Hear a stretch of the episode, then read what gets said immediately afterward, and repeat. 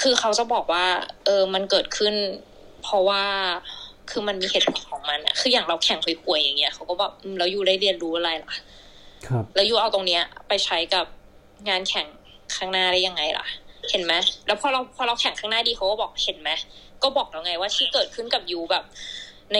ในการแข่งขันครั้งก่อนอะมันสอนไงให้ยูเป็นนักกีฬาที่ดีขึ้นในวันหน้าเข้าใจยังคือถ้ากลับมาในคือเราเมืองไทยเราเป็นคนพูดอะเขาก็จะสอนกลับมาว่า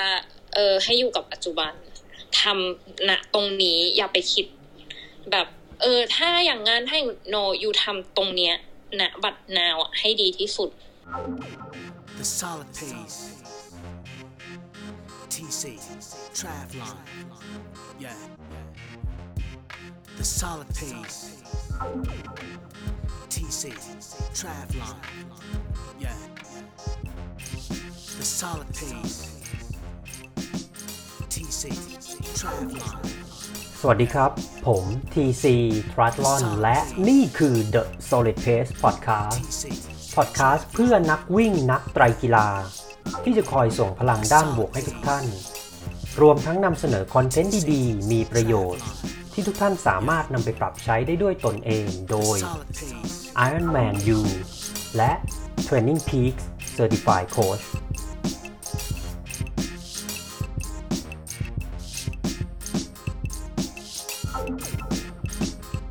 วันนี้คุณสามารถรับฟัง The Solid Pace Podcast ได้ 4 ช่องทางที่ Apple Podcast Spotify ฟังผ่านเว็บได้ที่ www tc t r i t l o n c o m the solid pace podcast หรือฟังที่ Facebook Page ได้ที่ www.facebook.com MRTC triathlon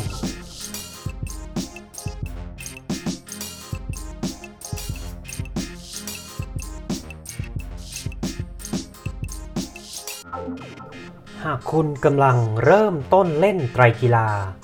ไม่ว่าจะเป็นในระยะ sprint standard 70.3 หรือ Full Distance Ironman หรือกำลังฝึกซ้อมเพื่อลงมินิมาราธอน half มาราธอนหรือ Full มาราทอนและต้องการหาโค้ชที่มีความรู้และประสบการณ์ ที่ได้รับการรับรองจาก Ironman และ Training Peaks คุณสามารถดูรายละเอียด online coaching service ของเราได้ที่ www.tc-triathlon.com/coachingpackage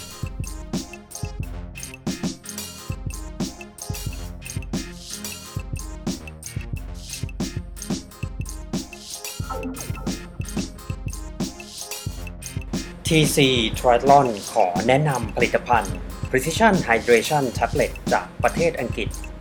แท็บเล็ตเม็ดฟูนี้สามารถผสมน้ำเพื่อช่วยเติมเกลือแร่และโซเดียม ให้คุณสามารถใช้กล้ามเนื้อ และร่างกายได้อย่างมีประสิทธิภาพมากขึ้น ทั้งในชีวิตประจำวันรวมถึงการฝึกซ้อม และการแข่งกีฬา ด้วยความเข้มข้นของโซเดียมที่ 500 มิลลิกรัมต่อน้ำ 500 ml ใน pH 1000 และโซเดียม 750 มิลลิกรัม ต่อน้ำ 500 ml ใน pH 1500 จึงทำให้ Precision Hydration สามารถทดแทนโซเดียมที่คุณสูญเสียไปได้อย่างเต็มที่ และมีประสิทธิภาพมากกว่า ซึ่ง 1 หลอดจะมีทั้งหมด 10 เม็ดนะครับ pH 1000 ราคา หลอดละ 450 บาท pH 1,500 ราคาหลอดละ 450 บาท สนใจสั่งจองสั่งซื้อสินค้า ติดต่อเราได้ที่ Line ID at tc triathlon และพิเศษสุดๆสำหรับผู้ฟัง The Solid Pace Podcast ท่านสามารถใช้โปรโมโค้ด เพื่อรับส่วนลด 20%โดยโค้ดคือ TCPH 20ท่านสามารถคลิกเข้าไปดูรายละเอียดสินค้าได้ที่ www.tc-store.net และใส่โค้ด TCPH 20ในช่องคูปองโค้ดเพื่อรับส่วนลด 20%ในช่วงเปิดตัวถึง 31 สิงหาคมนี้ครับ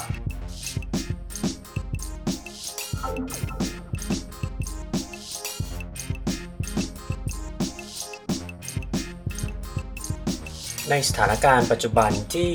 ทุกคนต้อง work out at home หรือฝึกด้วยตัวเองที่บ้าน เราจะทำยังไงให้การฝึกซ้อมด้วยตัวเอง มีประสิทธิภาพและเห็นผลลัพธ์มากที่สุด TC Triathlon ขอแนะนำ Personalized PT โปรแกรมโดย Stage f i d e r U ซึ่งเราจะนำผู้เชี่ยวชาญด้าน Strength and Conditioning มาช่วยออกแบบรูปแบบการออกกำลังกาย และมีมิติชี้วัดการวัดผลการออกกำลังกายที่ได้รับมาตรฐานสากล มาช่วยให้การออกกำลังกายจากที่บ้านของท่าน มีประสิทธิภาพและเห็นผลลัพธ์ที่ดีขึ้น ติดตามรายละเอียดและสอบถามข้อมูลเพิ่มเติมได้ที่ Line ID at stage file review หรือคลิกไปที่เว็บไซต์ www.stagefilreview.com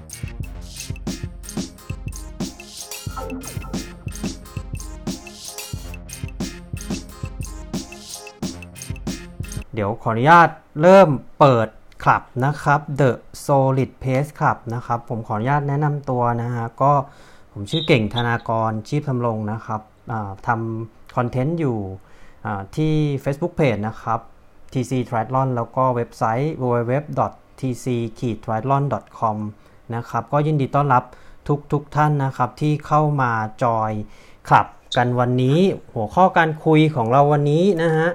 เกิดอะไรขึ้นบ้างในไตรกีฬาโอลิมปิกโตเกียว 2020 คือจริง ๆ แล้วตอนนี้มันก็ 2021 แล้วเนาะแต่ว่าเขาก็ยังใช้ชื่อ 2020 ก็เหมือนกับยูโรนะฮะวันนี้ก็ โอ้โห ได้รับเกียรตินะครับจากผู้เชี่ยวชาญแล้วก็นักกีฬานะฮะที่เคยผ่านสนามมากมายนะครับ ท่านแรกนะฮะเป็นนักกีฬาเป็นโค้ชนะครับเป็น Ironman U โค้ช ผู้หญิงนะฮะน่าจะเป็นคนเดียวในประเทศไทยเลยได้ซ้ำนะฮะแล้วก็น้องนี้เคยแข่งในระดับ Elite Age Group นะครับใน Ironman 70.3 มาแล้วนะครับ ก็อีกท่านหนึ่งนะครับนูนูโคชนูนูนะครับพานุพลรัตานนท์อันนี้นักไตรกีฬารุ่นใหม่ ๆ อาจจะยังไม่ค่อยคุ้นเคยนะ แต่ว่านูนูก็เคยตระเวนแข่งในระดับ Asian Cup นะครับ Asian Cup ก็คือการแข่งไตรกีฬาระยะ standard นะครับที่ตระเวนแข่งในเอเชียไปฮ่องกงเกาหลีญี่ปุ่น จีนอะไรเงี้ยหนูนูก็ผ่านสนามมาหมดแล้วนะแล้วก็ผ่านเกมในแบบที่ต้องว่ายน้ำขึ้นมาเป็นกลุ่ม ปั่นจักรยาน draft แล้วก็ลงวิ่งพร้อมกันนะฮะหนูนูผ่านเกมเหล่านี้มาแล้ว แล้วก็หนูนูยังได้มีโอกาสไปเรียนนะเป็น เลเวล2ของ World Triathlon นะครับ ก็วันนี้ยินดีต้อนรับทั้งสองท่านนะครับอหมอนิแล้วก็โคชนูนูครับ สวัสดีครับอ่าสวัสดีค่ะครับสวัสดีครับ ครับ เดี๋ยวผมอาจจะแนะนำไม่หมดฮะ ยังไงนี้แนะนำตัวเองให้คุณผู้ฟังนิดนึงครับผมอืมก็ แต่ก็หลายคนรู้จักนี้อยู่แล้วล่ะครับจะบอกว่า ก็สวัสดีค่ะ ก็ยินดีต้อนรับนะคะ ก็แนะนำตัวเองเออก็นีนี่ก็นีนี่จบเอ่อหมอแต่ว่านีนี่เป็นคนที่บ้ากีฬามากได้มีโอกาสแบบไปเปิดหูเปิดตาเนาะซ้อมกับนักกีฬาโอลิมปิกนักกีฬาโปรไอออนแมนหลายท่านกับคนที่ชื่อเบรสัตตันส่วนนักกีฬาที่นินี่รู้จักในโอลิมปิกเนี่ยที่รู้จักดีๆ ก็คือมีอยู่สามคนที่ น้อง Max Studer ซึ่งมาที่สิบอ่าเป็นรู้จักกันมาสามปีแล้ว รู้จักคนเนี้ยตั้งตั้งนานแล้ว ตั้งแต่เขาเพิ่งเริ่มเล่น แล้วก็ Andrea Salvisberg Nicola Spirig เนี่ยก็ซ้อมทีมเดียวกันที่สวิตเซอร์แลนด์ค่ะ ก็ก็เลยหวังเอาจะอยากจะเอาประสบการณ์ตรงนี้ที่ว่าเราไปดูงานเมืองนอกมา ก็อยากจะมาช่วยแบบวิเคราะห์โอลิมปิกเนาะอ่าครับผม โอเคขอบคุณครับนี้นู่ อยากขออนุญาตให้นู่แนะนำตัวเพิ่มเติมเผื่อ ท่านผู้ฟังบางคนยังยังไม่เคยเจอนู่ยังไม่เคยรู้จักนู่ครับผม ครับก็สวัสดีครับทุกๆคนจริง ๆ คือถ้าเป็นนักกีฬารุ่นใหม่ที่มาเล่นไตกีฬาอาจจะยังไม่ค่อยรู้จักผมเท่าไหร่ เพราะว่าก่อนหน้านี้ก็คือเหมือนไป เหมือนไปเก็บตัวอยู่ในป่ามานะครับอยู่หลายปีในช่วงที่ในช่วงที่ไตรกีฬากำลังบูมบูมๆอะนะฮะฮะฮะแต่คือถ้าเป็นนักไตรกีฬาที่เล่นมารุ่นสักสิบห้าปีบวกขึ้นไปเนี่ยฮะจะค่อนข้างพอรู้จักผมหน่อย เพราะว่ายุคนั้นเนี่ยต้องพูดจริง ๆ ว่าไตรกีฬาเนี่ยยังคือรู้จักกันทุกคนเนี่ยสนามแข่งก็แต่ละรายการเนี่ย ผมว่าสองร้อยเนี่ยก็ถือว่าเยอะแล้วในนักกีฬาที่จะมาเล่นไตรกีฬา อะไรพวกเนี้ยครับ เพราะฉะนั้นมันก็จะรู้จักกันหมด ก็อย่างพี่เก่งเนี่ยก็รู้จักกันมาร่วมน่าจะมียี่สิบปีแล้วนะพี่ครับผมว่าครับผมครับพี่เก่งเนี่ยก็ถือว่าเป็นสิทธิพี่ เพราะว่าเข้ามาอยู่กับสมาคมก่อนฮะผมฮะฮะโอเคครับ ขอบคุณมากครับนู่โอเคฮะเดี๋ยวเราเริ่มคุยประเด็นแรกเลยก็คือไตรกีฬาในโตเกียวโอลิมปิกเนี่ยคือจริง ๆ มันถูกดีเลย์มาก็ 1 ปีเนาะแล้วก็ มันเหมือนสนามอะไรมันก็แบบการเตรียมตัวการจัดการมันก็วุ่นวายสับสนไปหมด แต่สุดท้ายก็ก็ก็จัดได้ในที่สุดแล้วก็ถ้าเราดูที่ course map อืมเราดู course map ปุ๊บ ถ้าเป็นประเภทเดี่ยวทั้งชายและหญิงเนี่ย ก็แน่นอนว่าเหมือนกันนะฮะ แต่คอสแมปมิกซ์ e ีเลย์ก็จะแตกต่างกัน เดี๋ยวขออนุญาตแชร์ให้ทุกๆท่านนะครับ จะได้รู้จักไตรกีฬากันมากขึ้นนะไตรกีฬาในโอลิมปิกเนี่ยถ้าเป็นประเภทเดี่ยวนะครับ จะว่ายน้ำ1,500 เมตรนะครับ แล้วก็ต่อด้วย T1 T1 ก็คือการเปลี่ยนชนิดกีฬานะครับ T ย่อมาจาก transition นะฮะ T- T1 เปลี่ยนจากว่ายน้ำเป็นปั่นจักรยานนะครับ เสร็จจะปั่นจักรยานทั้งหมด 40 กิโลเมตรนะครับ แล้วก็เข้าสู่ transition ซึ่งเราจะเรียกว่า T2 นะครับ T2 ก็คือการเปลี่ยนจากปั่นไปเป็นวิ่งนะฮะ เราจะปิดท้ายด้วยการวิ่งทั้งหมด 10 กิโลเมตรนะครับ อันนี้คือไตรกีฬาว่าย T1 ปั่น T2 แล้วก็วิ่งแล้วก็เข้าเส้นชัยนะครับถ้าเรามาดูในคอร์สโอลิมปิกครั้งนี้เนี่ยนะครับ เคยคุยกับนู่ ก็คือว่ายน้ำ1,500 เมตรแลบแรกเนี่ยมันอยู่ในน้ำ950 เมตร แล้วก็ขึ้นมาที่พอนทูนนะฮะพอนทูนก็คือแท่นที่เขาวางไว้กลางน้ำแล้วก็ลงไปว่ายน้ำอีก 550 เมตร อันนี้ก็จบว่ายน้ำเสร็จปุ๊บมาปั่นจักรยานนะครับ ทั้งหมด 8 รอบ รอบละ 5 กิโลเมตรนะฮะ ถ้ามีโอกาสได้ดูวันแข่งเนี่ย เราจะเห็นว่ายูเทิร์นเยอะมากเยอะจริง ๆ แล้วก็ corner เยอะจริง ๆ คือสนามนี้ไม่คือมันไม่ง่ายในในส่วนที่มันเป็นเทคนิคอลแต่ว่าในเรื่องของ elevation เนี่ยมันไม่มีอยู่แล้ว เพราะว่ามันอยู่ในเมืองนะครับอันนี้ก็เป็นภาพโดยรวมของจักรยานอะมาดูกันที่วิ่งนะครับ วิ่งประเภทเดี่ยวก็คือ 2.5 กิโลเมตรนะครับ1รอบเราวิ่งกันทั้งหมด 4 รอบนะฮะอะเดี๋ยวถาม เริ่มจากนิก่อนก็ได้ครับผม นิพอนิเห็นถ้านิดู start list ฝ่ายหญิงเนี่ยนิเห็นแล้วนิคิดว่าทองเงินทองแดงจะไปไปอยู่ที่ใครครับผมอะถ้าดูจาก start list อย่างเดียวนะคะฮะนี่คิดว่านี่ นี่หนึ่งเลยนี่คิดว่านิโคลาไม่น่าไม่น่าหลุดโอเคสามแน่นอนอะพูดอะพูดจริง ๆ ก็อืมเพราะอะไรฮะดัฟฟี่สองก็ดัฟฟี่แน่นอนค่ะ เพราะว่าเขาก็สูสีละสูคือคือคือเป็นเทียเรียกเรียกว่าขับเคี่ยวกับนิโคล่าเนี่ยมาตลอด แต่ว่าอืมหลังๆเนี่ยที่นี่พูที่นี่ให้นิโคล่าก่อนเนี่ย เพราะว่านี่รู้ว่าช่วงหลังมาเนี่ยดัฟฟี่เขาเริ่มมีปัญหาเรื่องการบาดเจ็บเยอะครับครับ ก็เลยก็เลยคิดว่าเอ๊ะแต่แต่แต่ในขณะที่นิโคล่าเนี่ยเขามีลูกสามคนแล้ว แต่ว่าอืมเอ๊ะช่วงหลังเขาซ้อมคอนสิส t ตนมากแต่แล้วก็อืมนักกีฬานิโคล่าเนี่ยเป็นนักกีฬาที่มี เรียกว่ามี mentality ที่แบบพิเศษมากอะพี่คือเขาไหว้แบบอะจากที่รู้จักเขาเขาไหว้แบบเอ่อร้อยคูณร้อยอย่างเงี้ยแบบแบบเร้อยเมตรร้อยเซตร้อยร้อยเออว่ายน้ำใช่ค่ะร้อยโอ้สุร้ดอยยอร้อดยร้อยเซตร้อยแล้วก็ คือเขาแบบ คือเขาอย่างนิโคล่าเนี่ยเรารู้ว่าเทรนนิ่งเขาเขาเขาสามารถพุชคนเดียวได้พี่คืออมจักรยานอืมเขาไม่เคยซ้อมกลุ่มนะทั้งๆที่เขาเป็นนักกีฬาชิวเขาไม่มีการซ้อมกลุ่มเขาครับบอกว่า นี่คือตัวฉันฉันสามารถ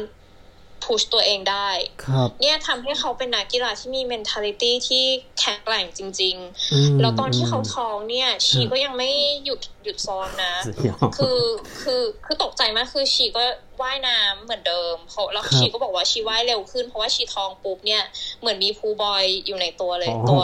ครับโพสิชันดีคือชีเลยว่ายเร็วอ่า แล้วก็ทีนี้เนี่ยเรื่องวิ่งเนี่ยพอพอท้องแก่หน่อยก็จะอืมวิ่งลำบากใช่ไหมคะอืม she ก็อืม treadmill ค่ะเดินเดิน uphill walk uphill อ๋อเป็นเรียกว่าเป็นผู้หญิงที่แบบ คือเขา keep shape ได้ดีจริง ๆ อันนี้ครับอันนี้คือนับถือแล้วก็เคยแข่งเคยไปดูเขาแข่งถ้าจำไม่ผิดปี2019หรือ2018ที่นี่ยังอยู่กับแบรนด์นี้เอ่อครับไปที่เอ่อเมืองเอ่อไหนนะ โลซานอ่าใช่อ่าโลซาครันบครัที่บที่สวิตเซอร์แลนด์เราครับนี่เห็นเขาอะ push คนเดียวจักรยานอยู่กลุ่มอืมสองนะคะนี่ครับคือนี้เห็นเขาคือเขานั่งกลุ่มสองอะแล้วเขาอยู่ข้างหน้าแล้วเขาชนคนเดียวจนกลับมาแล้วก็วิ่งจนชนะ คือเขาตามอยู่เยอะมากแล้วตอนนั้นรู้สึกแบบเห็นเขาฮะ performance นั้นตรงหน้าเลยคิดว่าเขาเนี่ยแหละมีโอกาสที่จะได้เหรียญครับทองแน่นอนครับแต่ก็เราก็เอาจริงๆก็รู้ว่าเอ่อจอร์เจียเทเลอร์บราวน์เนี่ย ก็อืมฟอร์มดีอืมมาตลอด ก็ฮะประประมาทไม่ได้ แต่ว่าเคที่สฟิรัสสฟิรัสนี่ก็ยังแบบเออไม่ไม่แน่ใจเพราะว่า she she ขึ้นขึ้นลงลงอะก็คือรู้สึกว่ามันไม่คือเขาฟอร์มเขามันไม่ยังไงมันไม่คงที่ อันนี้ครับก็ต้องมาลุ้น แล้วก็อีกคนหนึ่งที่ขาดไม่ได้เชียร์มาตลอดก็ฮะเอ่อคาซานดราโวแกนนะคะ คนสวยของอ่าฝรั่งเศสใช่อ่านี่ก็ประมาณห้าห้าคนเนี้ยแหละค่ะที่นี่ให้ อือะมโอเคครับ อะ ถ้าขอบคุณครับนี้มาถึงฝ่ายชาย นู่ครับ พอนู่ดู start list ฝ่ายชาย ในใจนู่ทองเงินทองแดงเป็นใครครับ คือในใจผมนะครับ ถ้าเอาเฉพาะความรู้สึกก่อนนะอืฮะมอืมผมมาก่อนเลยผมว่าทีมนอร์เวย์เนี่ยยังไงก็มีหนึ่งในสามอยู่แล้วแหละ เพราะผมมองว่าสามตัวของนอร์เวย์เนี่ยเขาเล่นด้วยกันมานานนะจริงๆเรื่องของทีมเวิร์กเนี่ย คือไตรกีฬานะคนอาจจะมองว่ามันเป็นกีฬาที่เล่นเดี่ยวเป็นประเภทอืมอินดิวิ u วอืมอืมอะไรแบบนั้น แต่จริง ๆ แล้วอะการเล่นเกมในระดับ ITU race เนี่ยมันค่อนข้างจะเล่นกันดุดันมากเลยครับ ครับครับยังไงบ้างครับนู่คือจริง ๆ การที่จะแข่งนะมันมีตั้งแต่ตั้งแต่ช่วงว่ายน้ำนะในช่วงจักรยานแล้วก็ช่วงวิ่งเลยฮะโดยเฉพาะบนจักรยานเนี่ยครับมันมี ทั้งเกมหลอกเกมล่อเกมอะไรสารพัดเลยฮะครับที่จะเล่นกันบนครับนั้นได้เยอะมากครับหรือสังเกตได้ว่าจากการที่อลิสแตร์เคยได้เหรียญโอลิมปิกมาอืมเมื่อสองครั้งที่ผ่านมาฮะนะ ส่วนหนึ่งก็ต้องยกความดีความชอบให้กับโจนาธานน้องชายเขาเหมือนกันนะครับ เพราะว่าครับผมทีมเวิร์กเขาเขาเขามาด้วยกันตั้งแต่ว่ายน้ำฮะแล้วเขาก็ช่วยส่งเสริมกันมาตลอด อืมโอเค คือถ้าเกิดรับมีโอกาสที่จะได้แบบสัมผัสเกมในระดับ ITU นะ จะรู้เลยว่า เขาจะวางสมมุติมีทีมฮะฮะอย่างอย่างผมเคยไปแข่งเอเชียนแชมเปี้ยนชิพเนี่ยฮะครับยังไงบ้างที่เจอง่าย ๆ คือเจอทีมญี่ปุ่น ญี่ปุ่นเนี่ยครับจะส่งมาไม่ต่ำกว่าห้าตัวในการแข่งในแต่ละครั้งนะฮะครับเขาจะมีตัวที่เขาวางไว้ในใจอยู่แล้วสองตัววัดสองตัวเนี้ย เป็นเหมือนไข่ที่ว่าจะเอาไว้แบบทำอันดับอืมทำเพื่อแชมป์เพื่ออะไรแบบเนี้ยฮะฮะแล้วจะมีอีกสามตัวเนี่ยเป็นตัวที่คอยช่วยหรือตัวหลอกอื ผมจำได้ว่ามีคนหนึ่งสมัยก่อนของญี่ปุ่นนะ ชื่อว่าฮิรันโนะนะ เป็นคนที่ว่ายน้ำดีมากครับ คนเนี้ยจะว่ายน้ำจุดพลุหลอกออกมาก่อนเลยอ่านำโด่งมาเลยนะครับครับแต่ถึงเวลาเนี่ยไม่เคยแข่งจบสักรายการ แข่งจบน้อยมาก บางทีครับตอนเดินตอนเดินตอนวิ่งก็เดินด้วยซ้ำแต่ก็ได้ติดทีมชาติตลอด เพราะว่าเหมือนมันมีอะไรที่ทำกันเป็นทีมอะครับผม เพราะฉะนั้นเนี่ยแว็บแรกที่ผมเห็นรายชื่อมาเนี่ย ผมมองว่าทีมนอร์เวย์เนี่ย เขายังไงต้องมีหนึ่งในสามแน่นอน เพราะว่าในสามตัวเนี้ย ความสามารถใกล้ ๆ กันอืมจากที่เมื่อปี 2018 ถ้าผมจำไม่ผิดน่าจะเป็นรายการที่เบอร์มิวดาครับผเขามขึ้นโพเดียมกินหมดเลยหนึ่งสองสามอืมโอเคถ้า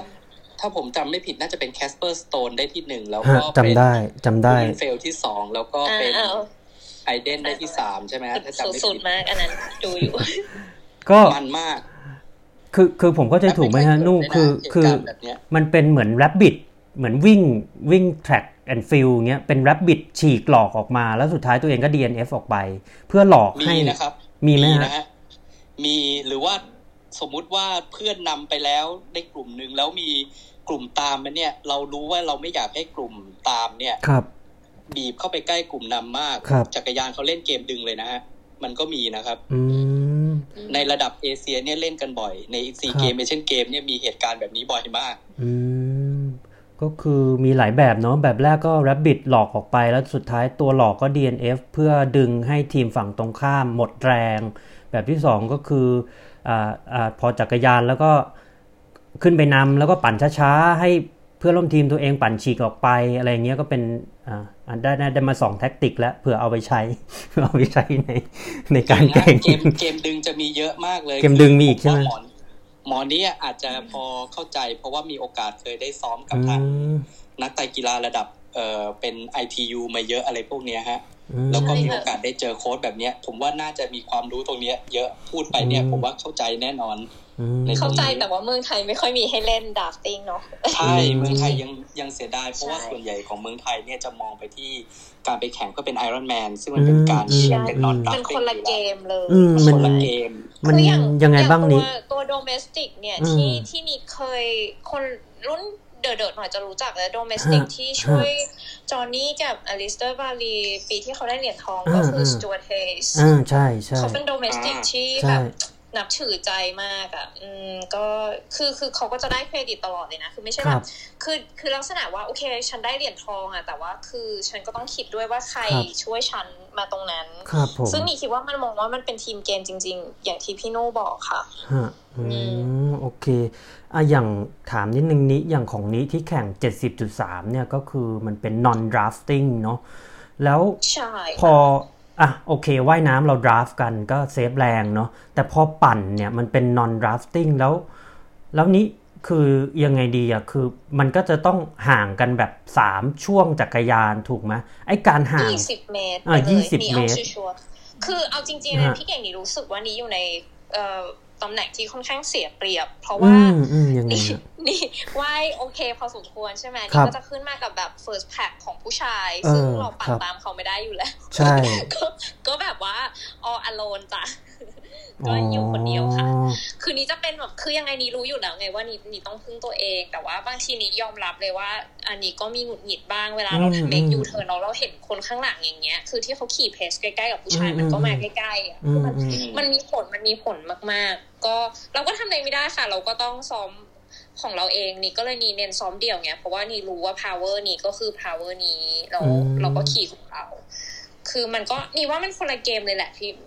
พี่เก่งจริงมันก็ครับคนละเกมเลยอะค่ะ เพราะว่าถ้าในขณะที่เราแข่ง ITU เนี่ย เราคือทุกอย่างมันต้องเร็วหมด คือนี่คิดว่าหนึ่งนาทีสามสิบวิขึ้นมาจากว่ายน้ำมันเปลี่ยนครับเกม มันเปลี่ยนเกมแล้ว เพราะว่าการที่เราอยู่เอ่อ first pack ของจักรยานกับที่สองอะมันครับมันมีผลจากการว่ายน้ำครับแต่ในขณะที่ถ้าเป็นเจ็ดสิบจุดสามไอออนแมนปุ๊บอย่างเงี้ย พอว่ายขึ้นมาสองนาทีหนึ่งสองนาทีสามนาทีมันไม่ได้มีผลมากเท่ากับการแข่งขันไอทีค่ะเกมมันอยู่ตรงเนี้ยแหละนี่คิดว่ามันเป็นเกมเชนเจอร์ครับผม อ่าแล้วถ้าเรามาพูดกันถึงเรื่องคอสการแข่งครับนี้กับนู่สำหรับประเภทเดี่ยวเนี่ยฮะอย่างที่เราดูเนาะคือว่ายน้ำก็โอเคเราก็คุ้นเคยกันก็กระโดดเป็น jump start แต่พอมาจักรยานเนี่ย โอ้โห มัน ทั้ง corner ทั้งยูเทิร์นทั้งเดี๋ยวเลี้ยวติดติดติดติดกัน ตรงนี้เนี่ยคือมันเกมมันทำให้เกมเปลี่ยนไปมากไหม แล้วก็ตรงนี้ถ้าถ้าคนที่จะทำได้ดีในเทคนิคคอร์สแบบเนี้ยคือเขาต้องเขาต้องเล่นเกมแบบไหน เขาต้องเขาต้องฉีกนำคนเดียวหรือต้องปั่นเป็นกลุ่มหรือต้องอะไรยังไงฮะในในความเห็นของของนิคิดว่าไงครับ โอ้เทคนิค a l คอร์สนี่นี่คิดว่ามันอยู่ที่ bike handling สำคัญมากค่ะอืมแล้วเราจะเห็นอืมได้ชัดเจนว่าเอ่อวันที่ผู้ชายกับผู้หญิงแข่งเนี่ยจะต่างกันเลย เพราะว่าใช่วันที่ผู้ชายแข่งฝนมันไม่ตกใช่ไหมใช่แต่ว่า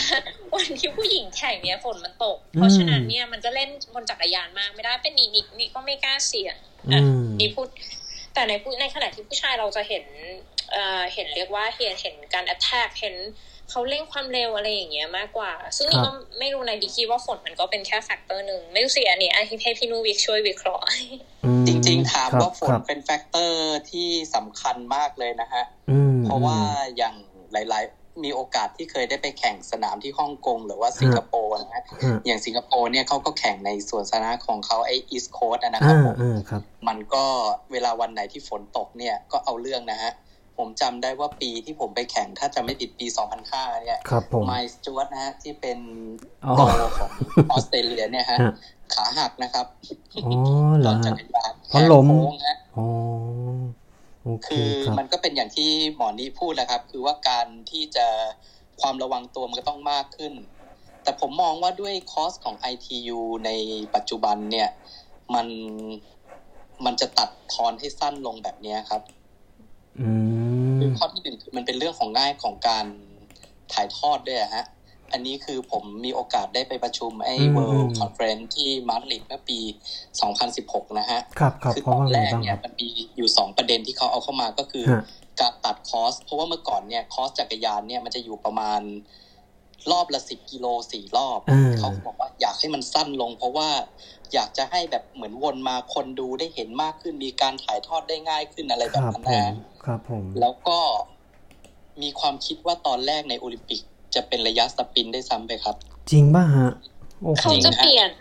รู้สึกเขาจะเปลี่ยนของเขาจะไทเปลี่ยยนใช่โค้ชสเปนบอกมาโค้ชทีมชาติสเปนบอกมานะว่าเขาจะเปลี่ยน format เป็น sprint ใช่แต่ก็ยังไม่ได้เพราะมีว่าอะไร official แต่ว่าก็มันยังไม่อแอฟฟิเชียลฮะ แต่คือมีความเป็นไปได้เพราะว่าเขาอยากจะเปลี่ยนตั้งแต่ที่โตเกียวคราวนี้เลยแต่เหมือนมันจะไม่ทันหรือว่ายังไง เพราะว่าสังเกตได้นะโอ้ว่าตอนนี้รายการที่เป็น World Cup Series หรืออะไรพวกเนี้ยครับครับหลาย ๆ รายการเนี่ยเป็น sprint distance กันหมดแล้ว เพราะว่าข้อที่หนึ่งก็คือง่ายในการจัดการ เพราะว่าครับเวลาในการปิดถนนก็ใช้ไม่เยอะอะไรพวกนี้ใช่ไหมครับฮะฮะแล้วข้อที่สองเป็นเรื่องเกี่ยวกับการถ่ายทอดด้วยฮะเพราะว่าอืม ITU เนี่ยพยายามจะทำ long distance แข่งกับ Ironman ซึ่งก็รู้อืมว่าแบบสู้ไม่ได้แน่นอนจนะริงครับ ก็เลยไหนๆก็ไหนๆแล้ว ในเมื่อยาวไม่ได้เอาเป็นสั้นแล้วกัน เอาเป็นแบบเน้นความมันอัดกันเข้าไปอะไรแบบนั้นนะฮะอืมจึงเป็นที่มาเหมือนอย่าง Super League เนี่ย Super League จริง ๆ ก็เกิดมาใน umbrella ของ ITU นี่แหละครับ อืม คือเป็น short sprint ITU ก็แต่งใส่กันอยู่แล้วหนักๆไปเลย เป็นอะไรแบบนั้นนะคือหนีไปเป็น sprint เป็น super sprint อะไรแบบนั้นไปเลยอะครับผม อืมแล้วนี้คิดว่ามันจะเป็นเกม changer นะ เพราะว่าอืมอืมโอลิมปิกครับกับ sprint เนี่ยมันก็ซ้อมแตกต่างกันจริมากงพอสมฮะควรจริงฮะใช่แล้วก็นักกีฬา นักกีฬาก็แตกต่างกันเลยล่ะ อืมอืมครับก็ผนี่มขอถามพี่นู่นี่มีอะไรจะถามพี่นู่พี่นู่มองว่ายังไงเรื่องที่มันมีมอเตอร์ไบค์เอ่อ ที่มีมอเตอร์ไบค์นำกลุ่มนำอะคือมันมีรถจักรยานยนต์เนี่ยขี่นำกลุ่มนำพี่พี่นู่มองยังไงเรื่องการ drafting เนี่ยเพอนี่คิดว่ามันก็มีผลเหมือนกันนะ มันก็มีผลครับ แต่คือในกฎตอนนี้มันก็ยังจะมีบอกกันอยู่ว่าอืมไอ้ตัวมอเตอร์ไซค์เนี่ยมันจะต้องห่างในระยะกี่เมตร กี่เมตรอะไรแบบเนี้ยซึ่งถ้าผมจำไม่ผิดเนี่ย มันน่าจะต้องนำอยู่ประมาณสัก เอ่อสามสิบเมตรขึ้นไปหรืออะไรแบบนั้นนะ ถ้าผมจำไม่ผิด แต่ถามว่าทุกอย่างนะมันก็มีผลหมดแหละอืมครับ ซึ่งตรงเนี้ยเขาก็พยายามจะปรับนะฮะในส่วนของทาง World t i t l o n หรือ ITU เนี่ยฮะเขาก็พยายามจะแบบเหมือนใช้ไอ้เรื่องของมอเตอร์ไบค์อะไรพวกเนี้ยน้อยลง เพราะว่ามันเป็นเรื่องของมันไม่ใช่เรื่องของการดราฟอย่างเดียวและมันเป็นเรื่องของการที่จะมีแบบเอิ่ มมลพิษ หรือมีอะไรพวกนั้นนะฮะเขาพยายามจะใช้เรื่องของมอเตอร์ให้น้อยลงครับผมอาจจะเป็นรถไฟฟ้าหรือเป็นอะไร ซึ่งตรงเนี้ยฮะ ผมก็ยังช่วงหลังเนี้ยไม่มีโอกาสได้เข้าไปประชุมตรงนี้แล้วก็เลยยังไม่รู้ว่าเขาจะปรับไปในฮะในรูปแบบไหนนะครับผมครับ ได้ครับขอบคุณมากครับโน่เดี๋ยวเราขอขอบคุณค่ะขออนุญาตพูดในประเด็น race day result ผลการแข่งครับ อยากถามนี้ฮะ พอนี้เห็นดู ดูการแข่งและได้รู้ว่าผลการแข่งที่ 1 ฟลอร่าดัฟฟี่เหรียญทองนะครับ เหรียญเงินจอร์เจียเทเลอร์บาวเหรียญทองแดง เคที่ซาเฟเรส มีความเซอร์ไพรส์หรือมีอะความคิดเห็นยังไงบ้างครับ กับผลที่มันเกิดขึ้นในในวันนั้นครับนี่ อ่ออย่างแรกถ้าจะพูดถึงเอ่อการแข่งขันของผู้หญิงนะ อย่างแรกเลยที่นี่คนแรกเลยนะที่นี่จะต้องขอชมมากจริง ๆ คือจอร์เจียเทเลอร์บราวน์อืมเพจริราะงว่านี่เพราะว่านี่คิดว่าการที่คุณเป็นนักกีฬาระดับนั้น แข่งโอลิมปิกขนาดนั้น แล้วยางแตกก่อน จะมาถึง transition สองกิโล แล้วคุณยังมีสติ ตัดสินใจอืมขี่ต่อได้ถึงแม้จะเสียเวลาไปนิดหน่อยครับคือถือว่าเขาทำได้ดีมากแล้วนะแบบเป็นบางคนก็คือ panic แล้วก็มันทำให้แบบอะไรอะไรยิ่งแย่ คือนี่พิสูจน์มาแล้วไงคือถ้า panic ปุ๊บเนี่ย heart rate สูงลืมคิด มันจะไปเลยแต่ว่าเขายังสามารถวิ่งกลับขึ้นมาได้ที่สองอะนี่นี่ถึงบอกว่านี่ให้เขาเป็น man of the match เลยชีนี่แบบสุดยอดมากอืมก็ครับนี่เลยคิดว่าถ้าไม่มีตรงเนี้ยนิดนึงที่ถ้ายังไม่ได้แตกนี่ ก็มีความสงสัยนะว่าอืมผลการแข่งขันเนี่ย มันจะแรงกิ้งมันจะเหมือนเดิมไหมอืมเพราะว่า ก็เนาะก็ก็ก็อย่างที่พูดก็เสียเวลาไปพอสมควรค่ะ ก็เราก็นี่คิดว่า นี่ไม่แน่ใจว่านิโคลาเนี่ย คือเขาพลาดมาสองครั้งแล้วครั้งสุดท้ายที่วีโอเขาก็ได้ที่สองคใช่รัไหมผมก็นี่คิดว่ามัน คือเขาเป็นนักกีฬาที่เก่งมากนี่ว่าอาจจะเป็นเรื่องของ strategy หรือเปล่าหรือว่าอืมด้วยความที่เขาอายุ 39 แล้วเนี่ยว่ายน้ำคือตอนนี้เราต้องยอมรับเลยนะว่าครับว่ายน้ำใน ITU เนี่ยมันไป next level แล้วอะคือมันไปอีกระดับหนึ่งแล้ว ใช่ไหมพี่นู่จากที่เราเคย จากที่เราเคยดูกันมาเนาะในในสักสี่ห้าหกปีก็ได้ เราคิดว่าว่ายน้ำเนี่ยมันไปในอีกระดับหนึ่งแล้วอะอืมคือมันใช่ครับ คือมันมันเร็วมากคือถ้าพูดกันจริงคือเร็วมากใช่ เร็วมากในขณะที่เร็วมากเขายังสามารถว่ายได้เร็วกว่านี้กันอีกเยอะอะผมว่านะครับ อย่างตอนนี้ผมนั่งดูหน้าจอผลการแข่งเนี่ยท็อป 10 นะฮะ ท็อป 10สำหรับฝ่ายหญิงนะฮะอ่าไม่มีใครเกิน 1940 นะครับสำหรับ 1,500 เมใช่ตรแล้วใช่แล้วค่ะ นี่ก็แต่นี่คิดว่าที่ที่นิโคล่าเนี่ย พลาดจริง ๆ เนี่ย เพราะว่าเขามิส คือเขาเขาไม่ทันกลุ่มแรกไงใช่ คือเขาว่ายช้าไปนิดนึง คือนี่คือ นี่คือจุดเดียวนี่มองเลยเป็นจุดเดียวที่ทำให้เขาหลุดโพเดียมคือว่ายน้ำอือืมมแล้วก็อืมบอกจริงว่าที่เหลือก็เป็นค่อนข้างเป็นไปตามที่คาดคิดนะ พี่เก่งก็ไม่ได้มีอะไรเซอร์ไพรส์แต่ว่าเสียดายเสียดายมากที่มีกลุ่มหนึ่งเนี่ยล้ม ซึ่งอืมอืมเอ่อือมคนสวยแคสซานดราอยู่ในนั้นด้วยก็เป็นที่น่าเสียดายเพราะนี่นี่คิดว่าเขาก็มีสิทธิ์ลุ้นเหมือนกัน เพราะว่าเป็นนักนักวิ่งที่ยอดเยี่ยมมากค่ะ แต่ที่เหลือก็ ไม่ไม่มีอะไรที่คิดว่าเซอร์ไพรส์อะที่เก่งครับนิดครับผมถามถามนี้เพิ่มเติมฮะอย่างฟลอร่าดัฟฟี่เนี่ยเขาก็มีพื้นฐานมาจากการเป็นแชมป์ไตรกีฬาวิบาก เป็นเป็นแชมป์โลกนะ XTERRA XTERRA เออแล้วก็นี่คิดเห็นว่ายังไงคือส่วนตัวเนี่ยผมมองว่าเขาอะเอาประสบการณ์ที่แบบปั่นเมลเทนแล้วก็วิ่งเทรลมาใช้ได้ในวันแข่งแบบ แบบใช้ได้เลยแล้วก็ใช้ได้ดีด้วยคือวันแข่งวันนั้นเนี่ยฝนตกจนต้องดีเลย์สตาร์ทไป 15 นาทีเนาะแล้วก็ตอนแข่งมันก็ฝนมาฝนหยุดฝนมาฝนหยุดตลอดแล้วเกมมันก็ไม่ไม่ไม่ไหลลื่นเท่าที่ควร คือถ้าเทียบกับฝ่ายชายนะแล้วก็ตัวเขาเองเขาก็ปั่นได้ดีนะ วันนั้นเขาก็คุมเกมได้ดี แล้วพอลงวิ่งนี้ก็คือเราก็เห็นเลยว่าเขาฉีกแบบไม่สนอะไรแล้วอะ ตรงตรงนี้นี่คิดว่ามันเป็นเพราะประสบการณ์ mountain bike เขาด้วยไหมฮะ ด้วยค่ะ เพราะว่านี่คือการที่เราแข่ง XTERRA เนี่ย เราอืมมี bike handling skill ที่ได้เปรียบอยู่แล้ว เราโดยเฉพาะคอร์สที่เทคนิคคือ โอ้โหเลี้ยวซ้ายเลี้ยวขวาแล้วยังฝนอีกเนี่ยคือ การที่เรามีความมั่นใจในจักรยานเนี่ย save เราได้หลายนาทีเลย ครับผมก็มีแล้วก็พวกเอ่อวิ่ง trail นี่มันก็อาจจะอีกแนวหนึ่งค่ะ แต่นี่อืมคิดว่ามันก็มาอัดับเป็น speed ได้ คือไม่น่าก็คือ ก็ไม่ไม่น่าทำให้เขาช้าแต่ว่าก็ก็คือมันคนละแนวอะพี่เก่งเนาะครับวิ่งผม trail เนาะครับผมแต่นี้คิดว่ามันก็เป็นพื้นฐานที่ทำให้เขาคือเขาแข็งแรงไงแต่ว่าก็แต่นี้ก็อันนี้นี่ไม่รู้นะ แต่นี้เห็นว่าเขามีการบาดเจ็บมากพอสมควร ก็ต้องดูว่าหลังจากโอลิมปิกเนี่ย เขาจะ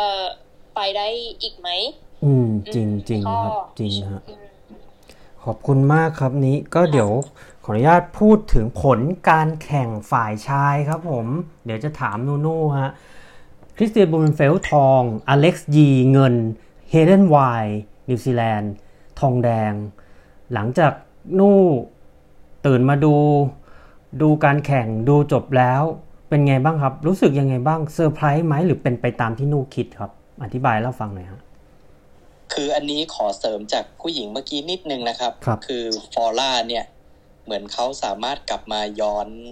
ผลเมื่อสองปีที่แล้วเขาได้นะฮะฮะที่มันจะมีรายการเป็นตัว test event ก่อนนะครับผมครับเมื่อปี 2019 เนี่ยเขาก็เป็นคนที่ได้แชมป์สนามนี้นะฮะ แต่ณวันนั้นเนี่ยครับด้วยผมอากาศที่มันเกิน 30 องศาเนี่ยฮะฮะตามกฎเนี่ยเขาต้อง reduce เรื่องของไอ้ตัวระยะทางวิ่งลงครับวันนั้นเนี่ยวิ่งกันอยู่ที่ 5 กิโลเมตรเท่านั้นเองอื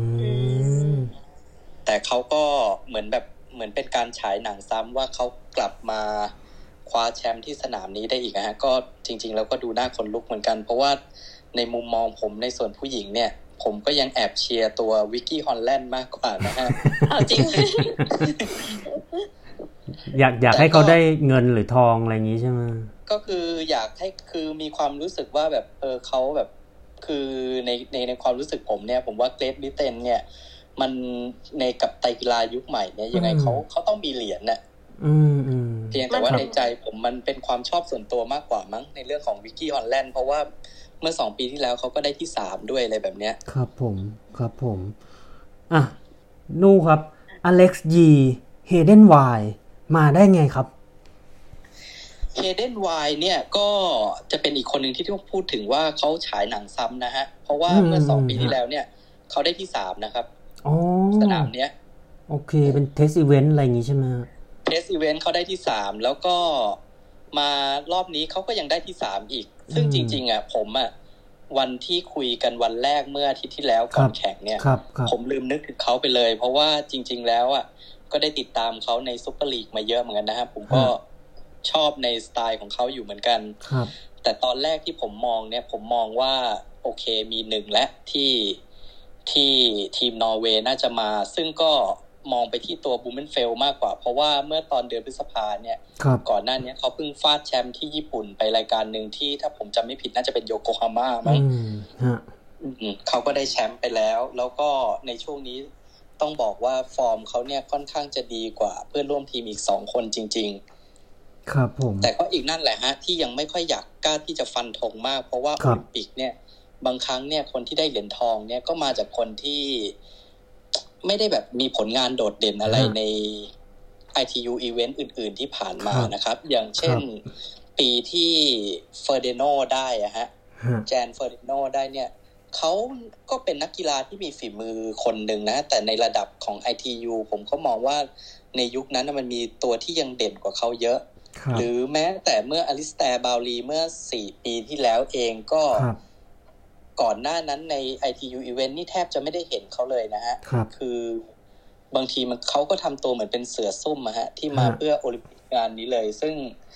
มันก็มองมองยากจริง ๆ มองยากจริง ๆ ครับผมในส่วนของยีเนี่ย ผมก็มองว่าเขาทำได้เกินความคาดหมายนะอืมอืมเป็นฮะเด็กที่มีพัฒนาการดีขึ้นมาตลอด คือผมมองว่าเกตบิเตนน่ะมีหนึ่งในสามแน่นอน แต่ผมยังให้ เครดิตไปที่โจนาธานบาวลีมากกว่านะอืมฮซึ่งวันนั้นแต่รเป็นอบอันดับนี้ห้าก็แบบครับ ใช่ แต่ก็คือรอบนี้ก็ต้องชื่นชมยีจริงๆอืฮะมซึ่งอืมพัฒนาการมาได้เยอะจริง ๆ ในช่วงสองปีที่มันหยุดด้วยโควิดไปตั้งแต่ปี 2020 ไปครับเราก็มีครับโอกาสได้เห็นฟอร์มนักกีฬาน้อยลงนะฮะครับ ครับ คราวนี้มันมีจังหวะหนึ่งอยากถามเอ่อนู่กับนี้ฮะ คือมันเป็นรอบสุดท้ายของฝ่ายชายที่ มากันสามหนุ่มเลย คริสเตียน อเล็กซ์ เฮเดน และคริสเตียนเนี่ยฉีกออกไป ในลักษณะที่แบบ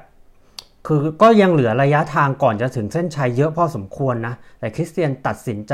ฉีกออกไปออยากถามนู่ถ้านู่เป็นอเล็กซ์ยีหรือเป็นเฮเดนไวนู่จะตามไหม และถ้านู่ไม่ตามนู่จะมีแผนที่จะレスปอนส์หรือตอบสนองการฉีกออกไปของ คริสเตียนยังไงครับ คือจริง ๆ นะฮะ โดยทั่วไปอะครับอืมไอใน ITU event เนี่ย ส่วนใหญ่เต็มที่นะฮะเขาจะเริ่มแบบฉีกหรือเริ่ม ถ้ากรณีมาเป็นกลุ่มกันแบบเนี้ยครับตีกันจริงๆเนี่ยอยู่ประมาณในช่วงต่ำกว่าหนึ่งโลสุดท้ายจริงคหรับรือห้าร้อยเมตรอะไรใช่แบบนั้ฮะนนะฮะใช่ฮะเหมือนปีที่ตอนนั้นถ้าผมจำไม่ผิดคือเป็นชาวคาซัคสถานชื่อดิมิตรีการ์กอ่านะฮะใช่ตีหัวไซมอนเลสซิ่งหน้าอืมเส้น500เมตร วิ่งแซงเข้าได้เวิ l d แชมเปี้ยนชิพนะครับครับก็เป็นครับถือว่าคาซัคสถานถ้านับว่าก็ถือว่าเป็นเอเชียคนหนึ่งนะที่เคยเป็นแชมป์โลก ครับผม ครับผมครับก็เป็นปีที่สนุกมาก แต่ในแง่ของบูมเ n นเฟลเนี่ยผมมองว่าเขามั่นใจนะเขามั่นใจมากอืมเขาถึงได้ฉีกฉีกเร็วขนาดนั้น ซึ่งปกติเนี่ยการฉีกเร็วขนาดนั้นเนี่ยอืมอืมมันจะไม่ค่อยทำกัน เพราะว่ากรณีที่คุณไปฉีกก่อนเนี่ย มันถ้าไม่ได้มั่นใจจริงๆฮะมันจะโดนไอ้ช่วง500เมตร หรือ400เมตรสุดท้ายเนี่ยอืมถ้าเกิดกรณีนี้ยีหรือว่าวายเนี่ย เกิด บี้ติดตูดขึ้นมาได้เนี่ยเขามาใช้คึดสุดท้ายในช่วง300 400เมตรสุดท้ายเนี่ย มันตีหัวเข้าเส้นไปได้เลยครับ อืมครับผมนี่นี่มองอย่างนี้นะพี่นุ่งนี่มองว่าถ้านี่เป็นคริสเตียนบูแมนเฟลอ่าว่านี่รู้อยู่แล้วว่า คือถ้าเรามีสิทธิ์พลาดอยู่แล้ว คือเราก็ฉีกเลยเราเสี่ยงเลยไงเพราะว่าถ้าสมมติว่ามันมาด้วยกันจนถึงเส้นอะนี่คิดว่าเขาไม่น่าเอาสปรินต์ยีได้ คือคริสเตียนไม่ต้องการ sprint sprint finish ถูกใช่ไหมไม่ใช่ไม่ไม่ต้องการมาถึงตรงที่เรียกว่าจุดที่ว่าอืม sprint finishอืมเขาเลยหนีออกมาก่อน เพราะว่าเอ่อ strategy เนี้ยนี่เคยได้ยินพวกบราวน์ลีเขาเคยพูดกันว่าเขาไม่ใช่ good sprinter เพราะฉะนั้นเขาต้องแยกออกมาก่อน เขาต้องดึงก่อนอืมอืมเพราะว่าอย่างเพราะว่าอย่างร้อยเมตรอย่างเงี้ย มันก็มันคือใช้เรียกว่าใช้muscle คนละแบบเลยนะ คือใช้ คือคือเป็นอีก system หนึ่งที่จะต้องดึง ซึ่งนี่คิดว่าบลูเมนเฟลต์เขาตัวใหญ่แล้ว เขาอาจจะไม่สามารถสู้ยีได้ เพราะว่ายีเขามาจาก short short distance running อยู่แล้วไง อืม ครับผมอันนั้นก็เป็นทัศนะของอย่างนี้มีความเป็นไปได้ครับ เพราะว่าอย่างอืมบาวดีเนี่ยสังเกตได้เลยว่าถ้าเจอเกม sprint เนี่ยส่วนใหญ่แพ้โกเมซแพ้โมล่าตลอด ใช่นี่นี่นี่เลยมองว่าน่าจะเป็นตรงนี้นะพี่พี่ อ๋อก็โอเป็นเคไปได้คครับรับเป็นไปได้เป็นไปได้อืมครับผมก็อันนั้นก็เป็นฝ่ายชาย ฝ่ายหญิงกันไปแล้วนะฮะวันนี้เดี๋ยควรับขอขออนุญาตได้นิดนึงได้ไหมพี่อ่าเก่งได้ขออนุได้ญาตจะเสริมนี่ไม่รู้พี่เก่งจำได้เปล่าที่อ่าที่ตัวซาวิสเบิร์กของสวิตเซอร์แลนด์อะที่ครับเขาเดินดึงขึ้นมาจักรยานอะที่ใช่ที่จำแบบใช่สุดท้ยเข้า T2 คนแรกแท็กอะเออนี่เอ่อมองว่าไงฮะ แล้วจะถามพี่นูนูก่อนพี่มูลเพราะพี่นูนูมองว่าตรงนั้นคือ คือคิดว่ายังไง อืม เป็น strategy ที่ที่ที่แปลกนะนี่ว่าจรินี่งมองว่าแปลกเก่งก็ไม่รู้ว่ามันเขาเขาทำเพื่ออะไร เพราะว่าเพื่อนเขาก็ไม่อยู่นะ หรือเขาอืมเขาก็รู้ว่าเขาเขาวิ่งได้ไม่ไม่เท่ายีหรือบลูเมนเฟลต์อยู่แล้ว แต่ก็งงว่าทำไมเขาถึงฉีกออกมาแล้วต้องการที่จะเข้า T2เป็นคนแรกใช่ไหมฮะเออพี่นูว่าพี่พี่นูว่าไงอะพี่นูคิดว่าไง ผมก็มองยากคือมันก็มองยากนะ คือเกมแบบเนี้ยถ้าจะให้มองอย่างหนึ่งก็คือว่าทำทางไว้ให้เพื่อนหรือเปล่าอืมทำทางไว้ให้ให้แม็ก Max ซ์ตูเดอร์หรือเปล่า ตรงเนี้ย คือไหนๆแล้วก็แบบฉีกหนีออกมาเลยอะไรแบบนั้นน่ะ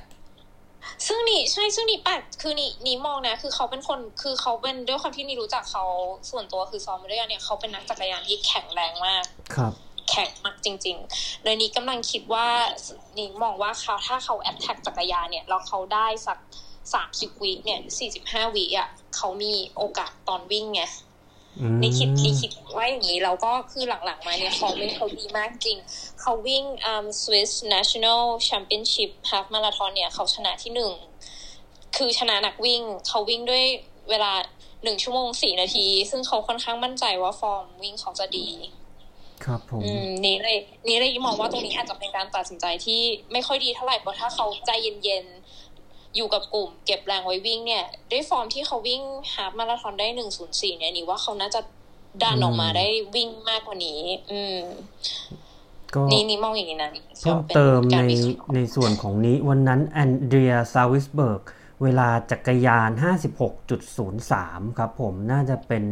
คนแรก ๆ เลย เวลาจักรยานที่ดีที่สุดคนแรก ๆ เลย แล้วก็เขาวิ่งเนี่ย 32.10 นะฮะแต่ว่า top 3คริสเตียนบลูเมนเฟลต์นะครับ เวลาวิ่ง 10K ของเขา 29.34 นะฮะอเล็กซ์ยี29.44 แล้วก็เฮเดนไวลด์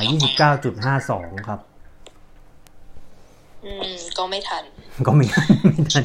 ผหามว่าผมว่าหมดหมดหมดกับด้วยอากาศด้วยฮะ ผมว่ามีส่วน อือืมครับผมโอเคเออฮะใช่ใช่ขอบคุณมากครับ เดี๋ยวเรามาดู แล้วก็คุยกันนะฮะผลการแข่งวันนี้ Mix Relay ครับ เดี๋ยวขออนุญาตเกรินนำเรื่องของ Mix Relay ก่อนนะฮะ ก็ Mix Relay เนี่ยหลาย ๆ ท่านก็อาจจะงงงๆว่าเอ้มันอะไรยังไงไตกีฬา คือไตรกีฬาถ้าใช้ถ้าใช้คำว่า Relay บ้านเราเนี่ยหนึ่งคนว่ายหนึ่งคนปั่นหนึ่งคนวิ่ง อันนั้นคือ Relay ที่ที่เราคุ้นเคยฟอร์แมตในในประเทศไทยนะฮะหรือว่าถ้าหลาย ๆ ท่านเคยไปแข่งอะตัว Ironman 70.3 หรือ Ironman Full Ironman แล้วก็ลงประเภท Relay ก็คือ 1 คน 1 ชนิดกีฬาอะพูดง่ายๆ แต่อันนี้เนี่ยจะเป็น 1 คน 3 ชนิดกีฬานะครับแต่เป็นชนิดแต่แต่ละชนิดกีฬาเนี่ยจะ สั้นมากๆนะฮะก็คือว่ายน้ำนะครับ 300 เมตรนะฮะต่อด้วยปั่นจักรยาน 6.8 กิโลเมตร แล้วปิดท้ายด้วยการวิ่ง 2 กิโลเมตรนะครับ อันนี้คือ 1 คนทำ3อย่างนะฮะทำทั้งหมดนี้ แล้วก็ทำทั้งหมด 4 คนนะครับ สาเหตุที่ใช้คำว่า mix relay ก็คือเป็นทีมผลัดผสมนะครับ ระหว่างผู้ชายนักกีฬาผู้ชายและนักกีฬาผู้หญิงจะ เปิดด้วยนักกีฬาผู้หญิงนะครับ คนที่ 2 เป็นนักกีฬาผู้ชาย คนที่ 3 เป็นนักกีฬาผู้หญิง แล้วปิดท้ายด้วยนักกีฬาผู้ชาย อันนี้ก็เป็นฟอร์แมตของ mix relay นะฮะซึ่งได้แข่งกันไปเสร็จสิ้นแล้วนะครับในเช้าวันนี้นี่เองนะสตาร์ทเวลาตีห้าครึ่งประเทศไทยก็คือ7โมงครึ่งนะครับของเวลาที่ประเทศญี่ปุ่น แล้วก็ สหราชอาณาจักรนะครับได้เหรียญทอง เหรียญเงินเป็น United States หรือว่าสหรัฐอเมริกา แล้วก็เหรียญทองแดงนะครับฟรานซ์หรือว่าฝรั่งเศสนะครับได้ไปนะครับก็อยากถามนี้กับนู่ฮะก็เริ่มที่นี้ก่อนก็ได้ครับ พอ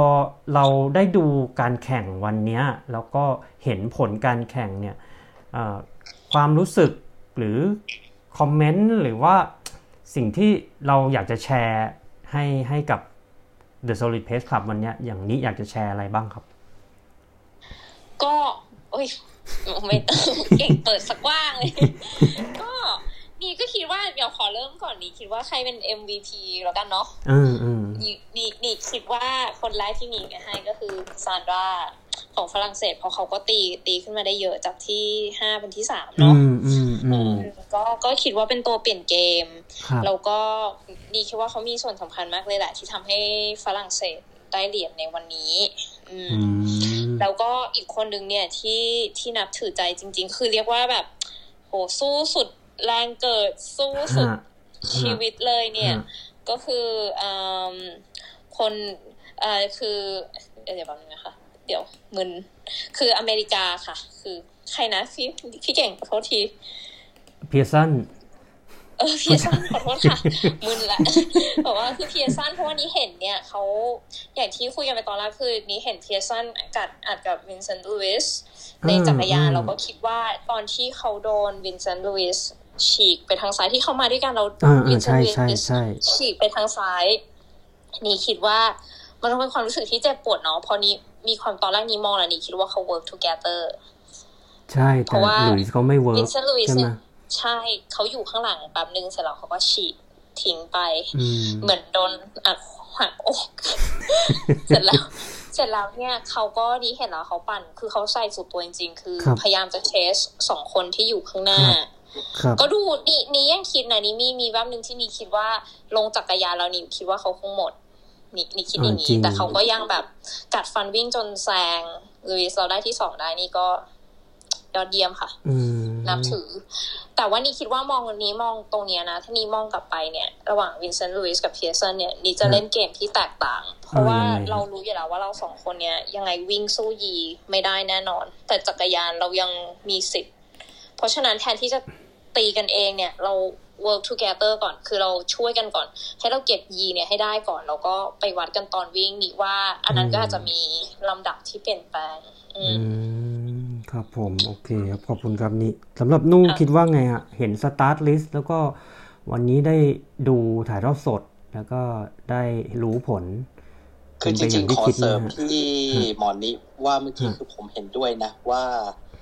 คือผมว่าลุยส์เนี่ยค่อนข้างจะมั่นใจในความเป็น King of Super Spin ของเขามากเกินไปนิดนึงอ๋อครั เขาบมองว่าเขาน่าจะฉีกออกไปแล้วเขาได้ เพราะว่าถ้าเราดูจากผลงานก่อนหน้านั้นในไตรกีฬาประเภทสั้น ๆ แบบซูเปอร์ลีกแบบอะไรพวกเนี้ยครับเราจะเห็นได้เลยว่าเขาเนี่ยแทบจะเป็นคิงหลุยเลยฮะที่ว่าแบบฟาดตลอดฟาดทุกแชมป์อะไรแบบนั้นนะฮะผมว่าเขามั่นใจในตรงเนี้ย จุดจุดที่เขาเป็นความแข็งของเขาเนี่ย มากเกินไป เขาคิดว่าอย่างน้อยเขาฉีกออกไปเนี่ย เขาน่าจะวิ่งไล่เก็บยีได้อืม แต่สุดท้ายแล้วมันก็ออกมาให้เห็นแล้วว่า เออ มันก็เป็นการตัดสินใจที่ผิดอย่างหนึ่งของของลุยส์นะฮะผมว่า อืม agree เห็นด้วยค่ะ อืม ครับ อ่าถามนี้กับนัวออสเตรเลียเกิดอะไรขึ้นครับ ไม่ติดเลยฮะ ทองเงินทองแดงชายหญิงมิกซ์รีเลย์เกิดอะไรขึ้นฮะจากที่เท่าที่นี่รู้เนี่ยอืม ความเห็นส่วนตัวนะคะ เราก็อย่าไปความเห็นส่วนตัวจริง ๆ เนี่ยที่มีเพื่อนอยู่ในการคัดเลือกเนี่ย อืมเหมือนเขาไม่ได้เอาตัวที่เรียกว่าแบบ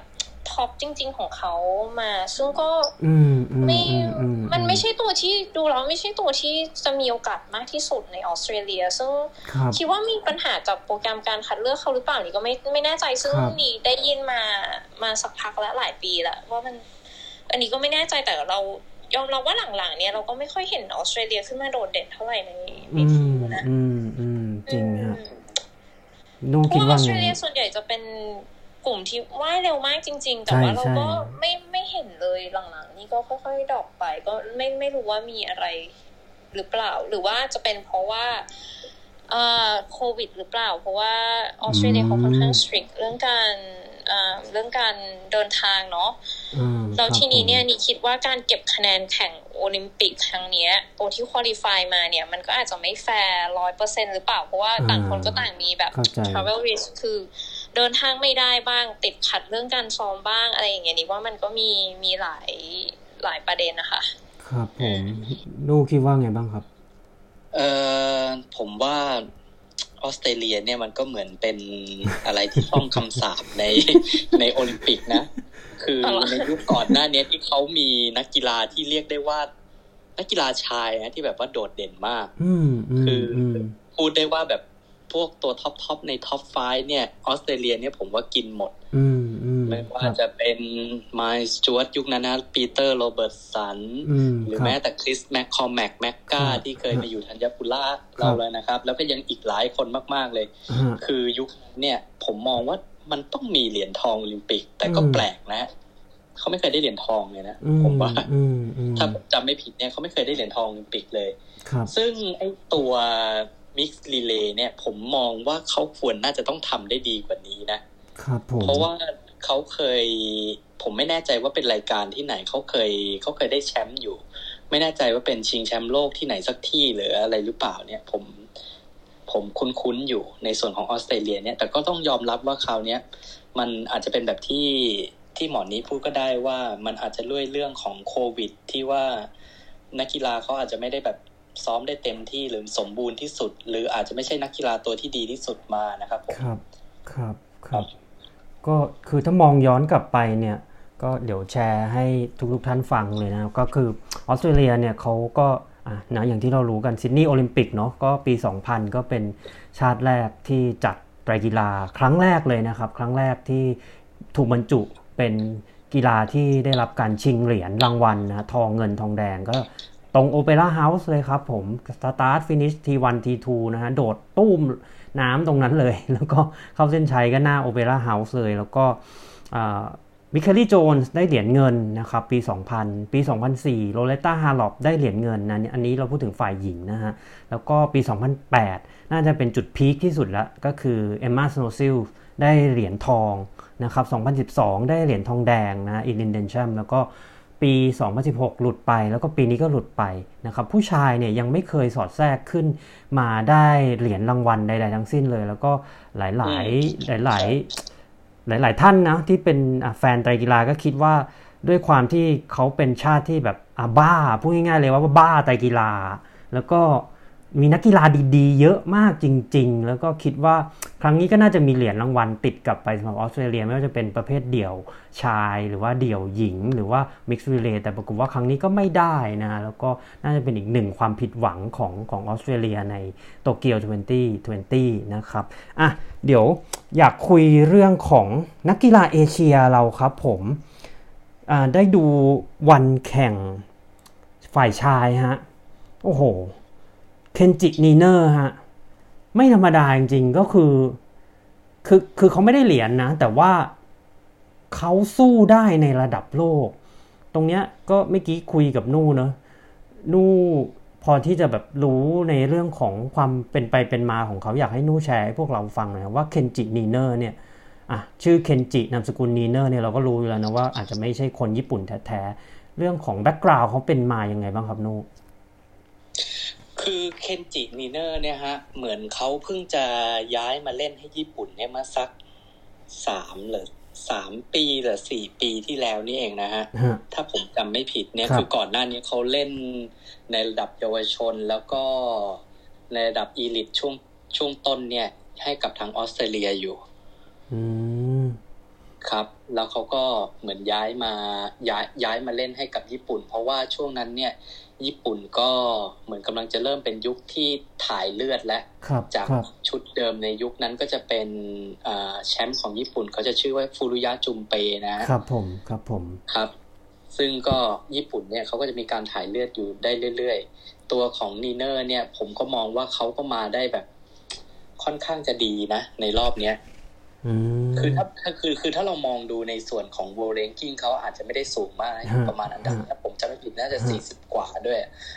เป็นรองเพื่อนร่วมร่วมทีมอย่างโอดาคุระได้วยซ้ำครับผมแต่แต่ตัวของนีเนอร์เองเนี่ย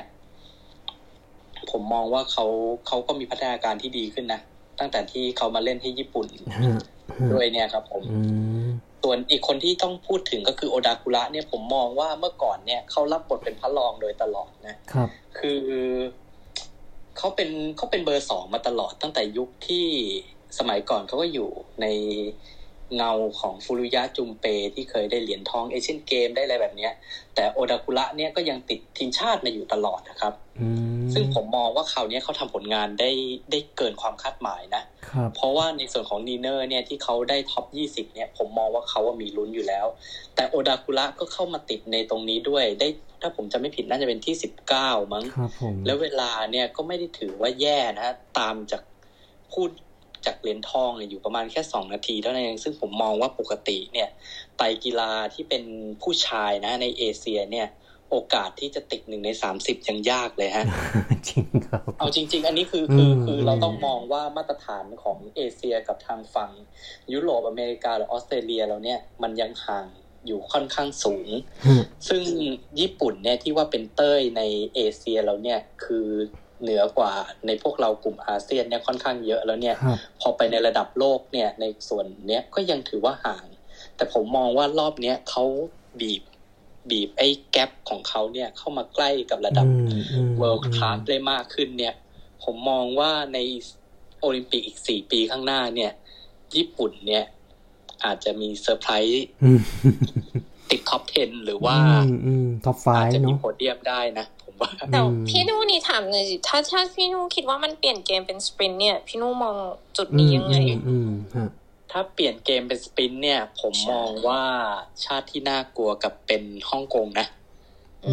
ม เพราะอะไรครับนู่เขามีออสการ์คอกินส์ใช่ออสการ์ค็อกกินส์เนี่ยจริง ๆ เนี่ยเขาครับดังมาจากคือปกติเนี่ยเวลาเราไปแข่ง Asian Championship เนี่ยฮะมันจะมีอยู่สองชาตินะ ที่มีโอกาสได้ที่หนึ่งครับ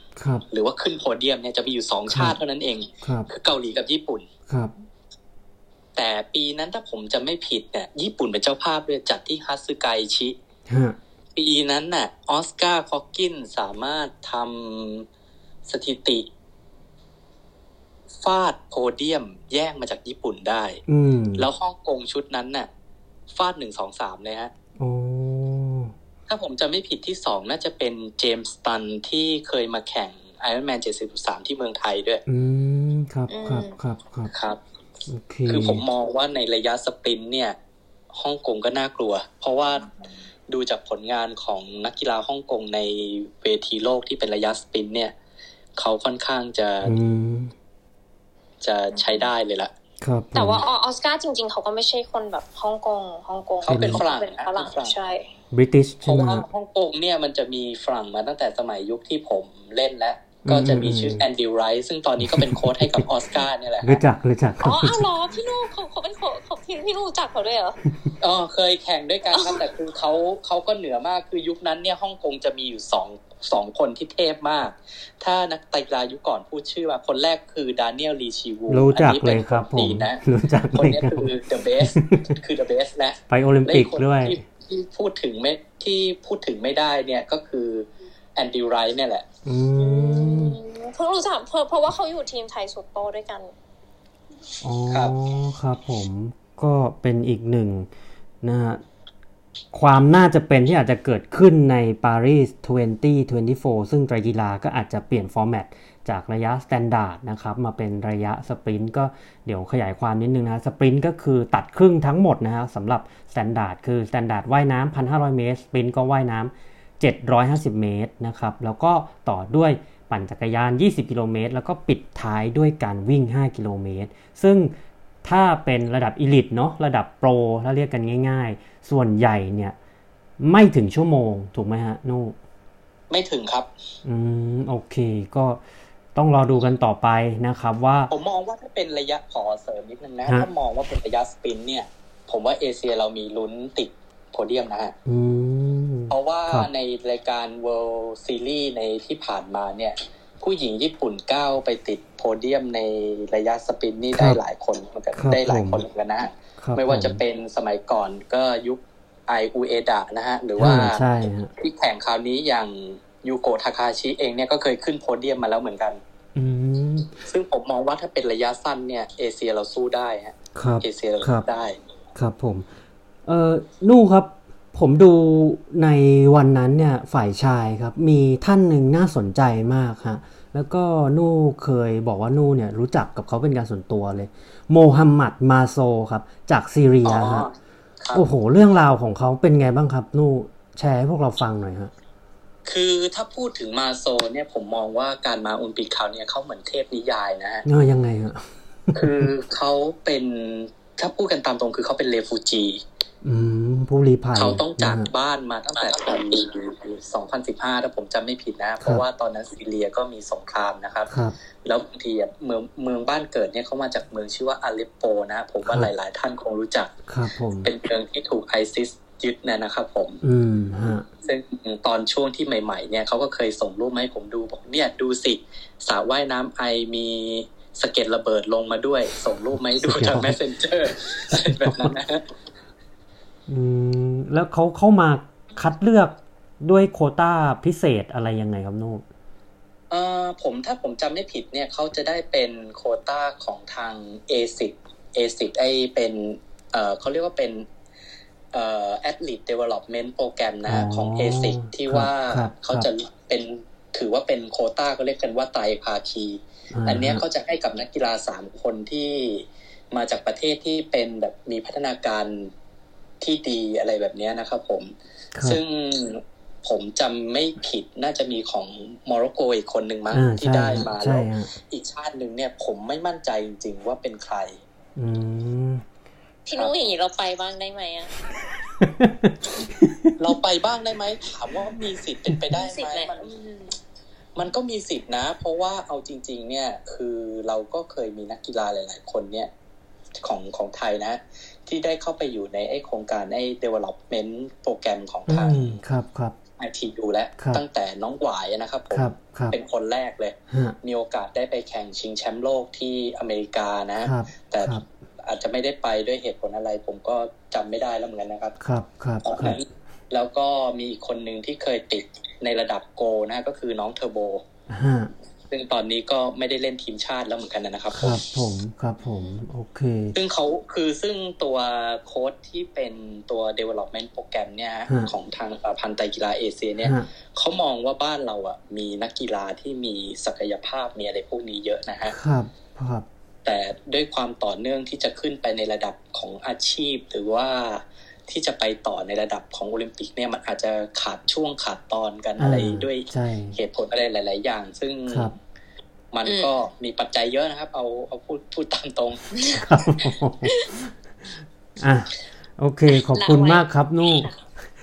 นี่ครับอยากให้นิแชร์ประสบการณ์ตอนที่นิไปซ้อมกับ อาจจะเรียกได้ว่าเป็น training camp ที่เป็นอันดับหนึ่งของโลกเลย กับโค้ชอันดับหนึ่งของโลก Brett Sutton อยากให้นิเหมือนฉายภาพให้เราเห็นหน่อยหนึ่งวันของนิเป็นยังไงบ้างฮะหนึ่งวันของนี้ไม่เท่ากับหนึ่งวันของคนอื่นยังไงบ้าง ก็อืมจะวันไหนก็ส่วนใหญ่นะคะ ก็จริง ๆ แล้วเนี่ย เบสซัตตันเนี่ยก็จะมีฉายาว่าเฮียโหดอะอืมอืมเฮียโหดเพราะว่าเขาก็จะเทรนนักกีฬาจนถึงจุดจุดๆหนึ่งที่เราแบบ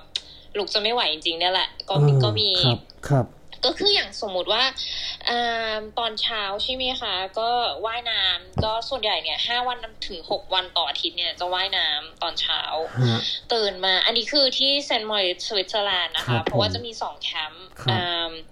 ตอน summer ที่ยุโรปเนี่ย ซึ่งก็จะประมาณเดือนหกถึงเดือนแปดที่เมืองไทยเนี่ย เราก็ไปอยู่ที่สวิตเซอร์แลนด์ ซึ่งเป็นช่วงที่อากาศดีของเขาอืมแล้วก็จริงช่วงจริงช่วงใช่แล้วก็ช่วง winter เนี่ยเขาก็จะส่งไปอยู่ที่ออสเตรเลีย ซึ่งเป็นโอกาสที่เหมือนนิได้ใกล้ชิดกับแม็กซ์สตูเดอร์แอนเดรียอะไรเงี้ยเพราะว่ามันครับแคมป์นั้นอยู่กันครับแค่ห้าคนครับ สี่ห้าคน ก็อันนี้คืออ่าพูดถึงแคมป์ที่สวิตเซอร์แลนด์ก่อนละกัน ก็ครับอ่าจะเริ่มเจ็ดโมงเช้าละเจ็ดโมงเช้าคือก่อนเจ็ดโมงเช้าทุกคนจะต้องมายืนรวมกันที่สระครัสระบผมเอ่อเราเบรตก็จะมี speech ของเขาก็จะพูดแบบว่าสอนสอนนู่นสอนนี้สอนเรื่อง attitude คือเขาเป็นคนที่เน้นเรื่องแบบ attitude อะทัศนคติครับมากกว่าอย่างอื่นทั้งหมด คือออืมอืมมีหลาย ๆ อย่างที่เขาสอนเราดีจริง ๆอะ ครับก็คือก็จะว่ายน้ำก็ว่ายตั้งแต่ประมาณเอ่อชั่วโมงหนึ่งถึงชั่วโมงครึ่งครับที่หนักที่สุดที่เคยเจอก็คือสำหรับนี้คือร้อยคูณห้าสิบแต่สำหรับพวกโปรก็อืมก็ก็เยอะค่ะ ก็คนหนึ่งก็จะเฉลี่ยโปรเนี่ยก็จะว่ายกันวันละประมาณหกถึงเจ็ดกิโลเนาะครับเอ่อวันไหนเบาหน่อยก็ห้าห้าโล แต่ว่าเขาเป็นโค้ชที่เน้นเน้นว่ายน้ำค่อนข้างเยอะอืมแล้วทีนี้เนี่ยพอไหว้เสร็จก็เอ่อประมาณ เก้าโมงเอ่อเก้าโมงเนี่ย ช้าที่สุดแหละทุกคนก็จะเดินออกจากยิม ไปกินข้าว แล้วเขาก็จะเรียกมาอีกทีหนึ่งประมาณสิบเอ็ดโมงสิบเอ็ดโมงครึ่งค่ะ ก็เป็นเซสชันที่สองครับส่วนมากซึ่งส่วนมากก็จะเป็นจักรยานฮะถ้า จักรยานเนี่ยก็จะมีสอง choice ก็คือจะมีสองแบบก็คือวันนั้นเป็น long bike long bike ก็จะประมาณของสำหรับนิสองชั่วโมงครึ่งถึงสามชั่วโมงครับแต่อย่างครับถ้าเป็น Daniela Ryf อย่างเงี้ยมันก็ขึ้นไปถึงห้าชั่วโมงก็แล้วแต่ว่าคุณคุณจะเป็นใครฮะถ้าคุณเป็น long bike เนี่ยคุณก็ปั่นตั้งแต่สิบเอ็ดโมงกว่า จนถึงบ่ายสองอะไรก็แล้วแต่แล้วคุณก็พักหรือไม่ก็ถ้าเป็น double เขาเรียกว่าเป็น double bike day ก็คือจะเป็นจักรยานสอง สอง session ที่สั้นๆ ก็คือตอนเที่ยงเนี่ยปั่นรอบหนึ่งตอนเย็นก็ปั่นอีกรอบหนึ่งอืมอันนี้ก็คือหนึ่งวันที่เรียกว่าเป็น swim bike day แล้วก็อ่าอีกอันที่เขาชอบทำก็คือ เรียกว่าเป็น run day ค่ะ ถ้าโปรอย่าง Daniela Ryf อย่างเงี้ยครับหรือระดับนิโคล่าก็ตามเนี่ยก็จะวิ่งเช้า เที่ยงเย็น โอ้โหก็วิ่ง ก็ ไหนโชคดีหรือโชคร้ายหน่อยก็จะมีเที่ยง ก็คือเขาเรียกกันว่าเป็นเคนยันเดย์ก็คือวิ่งสามครั้งต่อวัน ก็ก็จะเป็นลักษณะนี้ ค่ะก็อืมแล้วเนี่ยเวลาถ้าเขาสั่งว่าให้ไปวิ่งเจ็ดโมงเช้าเนี่ย ต่อให้มันไม่ใช่กลุ่ม running อะแต่ถ้าเขาสั่งเจ็ดโมงเช้าแล้วเราไม่ออกไปเจ็ดโมงเช้าเขาก็จะรู้ว่าเราไม่ออกไปเจ็ดโมงเช้าโดยที่ว่าเขาไม่ได้แบบ เช็ค GPS ด้วยนะเขาไม่ได้เช็คการมิน เพราะว่าเขาแบบขับรถไปตามซุ้มดูอยู่ในคลิปต่างๆ แล้วเขาก็จะเช็คว่าแบบคนออกไปวิ่งครบหรือเปล่าอืมแล้วถ้าใครแบบว่าไม่ออกไปวิ่งตอนเจ็ดโมงเช้าประมาณช่วงเจ็ดโมงเช้าคแปรับดโมงเช้าเขาไม่เจอใคร เพราะว่า พอเขาเจอหน้าตอนเที่ยงเนี่ยเขาก็จะบังคับให้แบบวิดพื้น วิดพื้นเป็นการทำโทษใช่ครับก็คือก็ก็ถามว่าโหดไหมโหดโหดจริง ๆ ค่ะ แต่ว่าเขาเป็นโค้ชที่เรียกว่าซ้อมนักกีฬาจนถึงจุดจุดๆหนึ่งอะแล้วเขาดูแล้วเขารู้ว่า เอ้ย คุณต้องหยุดแล้ว คือมันจะไม่เป็นกระทั่งเรียกว่าแบบไป overtrain อะพี่เก่งมันเขาจะหยุดทันเสมอ ก็แบบบางวันอย่างนี้สมมติว่าถ้านี้เหนื่อยเนี่ยนี่ไปว่ายน้ำอย่างเงี้ยนี่ว่ายไปสักสองร้อยเมตรอะครับเขาก็ดูเราเขาดูรู้แล้วนะว่าเราเหนื่อยเขาแบบพอขึ้น โดยที่เราไม่ต้องพูดอะไรเลย อืมอืมฮะฮะแล้วเขาก็จะไม่ให้เราพักวันเดียวกับเพื่อนเรา ครับครับ เพราะว่าเขากลัวเราจะไปเที่ยวกัน เพราะฉะนั้นเขาก็จะอืมไม่บอกวันพักเราก่อนด้วยอะคือเขาจะแบบบอกตอนกลางคืนของอีกวันหนึ่ง หรือไม่เขาก็จะบอกตอนเช้าของวันนั้นที่เราต้องพัก คือเราไม่มีสิทธิ์ คือเรียกว่า คืออยู่กับเขาแล้วอะมันคือมันคือแบบ 24 hour แบบ 24 7 job เลยนะ คือมัน ครับคือมันไม่ใช่ทุกคนเห็นว่าโอ้ยชีวิตนี้ดีนี่เอารูปสวยๆมาลง คือมันอ่าไม่ใช่จริง ๆ ค่ะ เราครับไม่เรียกว่าบอกตรงคิดว่าไม่มีอิสระในชีวิตเลย คือเขาคอนโทรลเราตลอดเวลา 24 ชั่วโมง 7 วันคือเขาเขาคอนโทรลเราตลอดเราเขาถามว่ายูอะอยากจะเป็นนักกีฬาที่ดีหรือเปล่าครับถ้ายูอยากสนุกยูไม่ต้องมาหาเขายูไม่ต้องมาหาไอนะคือคือเขาจะทำให้เราเป็นนักกีฬาที่ดี เราก็ถามว่าเออ มันคุ้มไหม มันก็คุ้มค่ะ มันมันก็คุ้ม เราก็ได้เรียนรู้อะไรเยอะ อืมอืมใช่ตามนั้นครับอันนี้คือชีวิตกับเขาอืมก็ถ้าอยากเรียนรู้เพิ่มเติมอย่างนิบอกจริงให้ไปอ่านหนังสือของคริสซี่คริสซี่เวลลิงตันอ่าอ่าน ไลอ่าน Life Beyond Limit เรียบร้อยเป็นครับเป็น feel นั้นจริง ๆ ใช่ ถ้าใครยังไม่เคยอ่านนี่แนะนำจริงก็คือ คือก็ดีใจเพราะว่านิเป็นคนหนึ่งที่เป็นเรียกว่าเป็นแบบแฟนคลับของคริสซี่ตั้งแต่ที่นี่อยู่ที่อังกฤษแล้วนี้ก็อ่านหนังสือเขาแล้วก็มีชื่อ Brett Suttonขึ้นมาครับแล้วแบบคือรู้สึกว่าเราอ่านหนังสือเล่มหนึ่งเราดูมันเป็นแบบ คือมันเป็นอะไรที่เราไม่น่าจับจับต้องได้เนาะแล้ววันหนึ่งเราได้มีโอกาสไปอยู่กับโค้ดที่แบบ คนที่เขาเขียนไว้ในหนังสือเราลองไปรู้จริงว่ามันเป็นยังไง ก็เรียกว่าแบบเป็นประสบการณ์ชีวิตที่สุดยอดนะคะคิดยังไงก็ก็คุ้มอือืมมเอ่อใช่สิ่งสิ่งที่แบบนี้ได้จากเบรสตันแล้วก็เอามาปรับใช้กับตัวเองแบบที่สำคัญที่สุดเลยนี่คิดว่าเป็นอะไรครับโอ้ถ้าเยอะเลยค่ะพี่เก่งเยอะมาก เยอะมากเยอะจริง ๆ คือแต่อย่างแรกเลยที่เขาสอนในชีวิต ครับคือคือมันเป็นเป็นอะไรที่เขาสอนเลยนะ ว่าแบบเออใช้ใช้ในชีวิตอะคือ เรียกว่าอะไรอะเรียกว่าแบบคือทุกอย่างอะมีเหตุผลของมันที่มันเกิดขึ้นไงอือืมมคือเขาจะบอกว่า เออ มันเกิดขึ้น เพราะว่าคือมันมีเหตุผลของมันอะคืออย่างเราแข่งคุยๆอย่างเงี้ยเขาก็บอกอืมแล้วยูได้เรียนรู้อะไรล่ะ ครับ แล้วยูเอาตรงเนี้ย ไปใช้กับงานแข่งข้างหน้าได้ยังไงล่ะ เห็นไหมแล้วพอเราพอเราแข่งข้างหน้าดีเขาก็บอกเห็นไหม ก็บอกแล้วไงว่าที่เกิดขึ้นกับยูแบบ ในในการแข่งขันครั้งก่อนอะมันสอนไงให้ยูเป็นนักกีฬาที่ดีขึ้นในวันหน้าเข้าใจยังอืมอืมยอดเยี่ยมนี่คือใช่ใช่เขาสอนเขาสอนแล้วเขาก็จะสอนบอกว่า คือคือถ้ากลับมาในคือเราเมืองไทยเราเป็นคนพูดอะเขาก็จะสอนกลับมาว่า เออ ให้อยู่กับปัจจุบันทำณตรงนี้อย่าไปคิดแบบ เออ ถ้าอย่างงั้นให้โนอยู่ทำตรงเนี้ยณบัดนาวอะให้ดีที่สุดครับ อืมอย่าเพิ่งไปคิดว่าแบบมันจะอย่างนั้นอย่างนู้นเฮ้ยเยอะเยอะเฮ้ยเก่งเดี๋ยวไม่จบ โอเค อะเดี๋ยวมาที่นู่บ้างครับผม อยากให้นู่ตอนนั้นที่นู่ไปตระเวนแข่งเอเชียนคัพเนี่ยมีประสบการณ์ที่แบบอื้อหือรู้สึกดีที่สุด แล้วก็มีความหมายกับนู่มากที่สุด แล้วก็เอามาใช้ในปัจจุบันได้เนี่ย มันเป็นตอนไหนบ้างนู่เล่าให้เราฟังหน่อยครับ ถ้าในแง่ของผลการแข่งขันนะฮะครับอันนั้นครับน่าจะเป็นที่เมืองต้าหลี่ที่จีนนะครับผมครับผมเป็น ITU International World Cup Series นะฮะผมมีโอกาสได้ลงรุ่นเอ่อ U U19 เนี่ยนะครับผมไปกับนิจิครับผมตอนนั้นนะฮะไปกับนิจิก็มีโอกาสได้แข่งแล้วก็เกิดด้วยความโชคดีหรืออะไรไม่รู้นะ คือสนามนั้นเนี่ย หรือมีแต่เอเชียด้วยกันที่แข่งกันครับผมเป็นไงต่างชาติต่างชาติคือมาลงรุ่นอีลิทหมดเลยฮะฮะแล้วก็มีโอกาสที่คือได้ไปขึ้นโพเดียมอืมรายการที่เป็นของ ITU อะครับ ครั้งหนึ่งในชีวิตก็คือ ตอนนั้นได้ที่สองแพ้เจ้าภาพจีนไปชนิดที่ว่า โดนตีหัวหน้าเส้นนะครับ แพ้กันแบบไหลเบียดไหลวิ่งกันเข้ามาเลยอะฮะครับผมก็เป็นคบประสบผมการณ์ที่ดีมากก็คือ เขาก็เอาบรรดาพวกที่ขึ้นโพเดียมนะฮะวันนั้นเนี่ย ก็ตัวเป็นคล้ายๆเป็นผู้ว่าของเมืองนั้นนะฮะก็เชิญไปที่จวนเขาไปทานข้าวมีโอกาสได้นั่งโต๊ะ ถ้าผมจำไม่ผิดตอนนั้นเนี่ยน่าจะมี Dmitry Gaag ครับซึ่งครับเคบยเป็นอดีตแชมป์โลกเมื่อปี 97 นะ ที่ว่าเป็นครับคาซัคสถานนะครับ ผมครับมี Chris Gemmell ของของของเอ่อนิวซีแลนด์ครับผมครับผม ถ้าผมจำไม่ผิดนะที่อยู่โต๊ะเดียวกันก็คือแบบมันเป็นความรู้สึกที่ดีนะเอ้ยเราได้ ได้แบบมีโอกาสนั่งพูดคุยได้อะไรกับทาง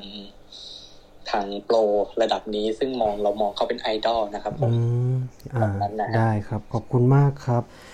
เอ่ออยากถามนิกับนู่ครับ หลังจากที่เราดูไตรกีฬาเนี่ย ประเภทชายประเภทหญิงแล้วก็ Mixed Relay เนี่ย สิ่งที่นิกับนู่ได้จากการดู ในในสามวันเนี้ยแล้วก็อยากจะฝากถึงทุกๆท่านที่มามาฟังในวันเนี้ยคืออะไรบ้างครับนินิก่อนก็ได้ครับเอ่อได้จากการดูเหรอคะครับก็จริงๆก็ไม่ไม่รู้จะถามว่าอะไรเพราะว่าเพราะว่าบ้านเราไม่มีขางานแข่งอย่างนี้ก็อืมเอ่มแต่ที่ก็นี่ว่านี่ไม่ไม่รู้จะพูดอะไรให้พี่นุ่พูดก่อนได้ไหมอะเออผมมองว่า คือ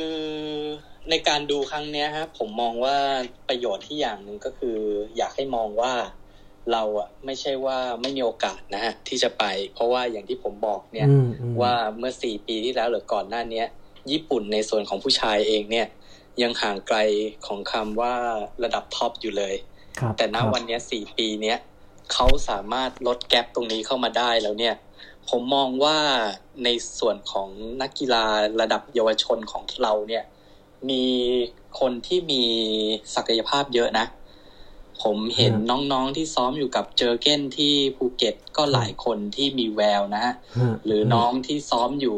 ตามกับหลาย ๆ ที่ต่างๆ นะครับ ผมผมมองว่าอาจารย์นิวัฒน์มันก็เป็นอาจารย์นิวัฒน์อาจารย์นิวัฒน์ด้วยอะไรพวกเนี้ยฮะอืมผมมองว่าดูให้เป็นอินสปิเรชันนะว่า เออเฮ้ย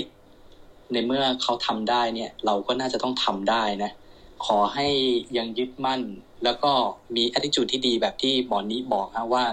การที่ไปฝึกกับโค้ชระดับต้องเรียกว่าเขาฝึกแบบ high perform- high performance athlete นะฮะอืมมคือรับเขาต้องตรวจสอบก่อนเลยว่า เอ้ย คุณต้องการอะไร ถ้าคุณต้องการเนี่ย คุณต้องทำตามนี้นะ เพื่อที่จะได้ผลลัพธ์ออกมาเนี่ย ออกมาเป็นตรงนี้ ถ้าคุณมาแล้วมาครึ่งครึ่งๆกลางๆเนี่ย คุณอย่ามาเสียเวลาเลยเหนื่อยเปล่าอะไรแบบนั้นนะครับเออใช่ค่ะ เรานี่คิดว่าเนี่ยคือเป็นคือเราอาจจะเอา performance ตรงเนี้ยไปให้เด็ก ๆเขาดูเนาะว่าเออถ้าคุณอยากจะมาถึงตรงเนี้ยนะ คุณก็ตั้งตั้งใจซ้อมแล้วก็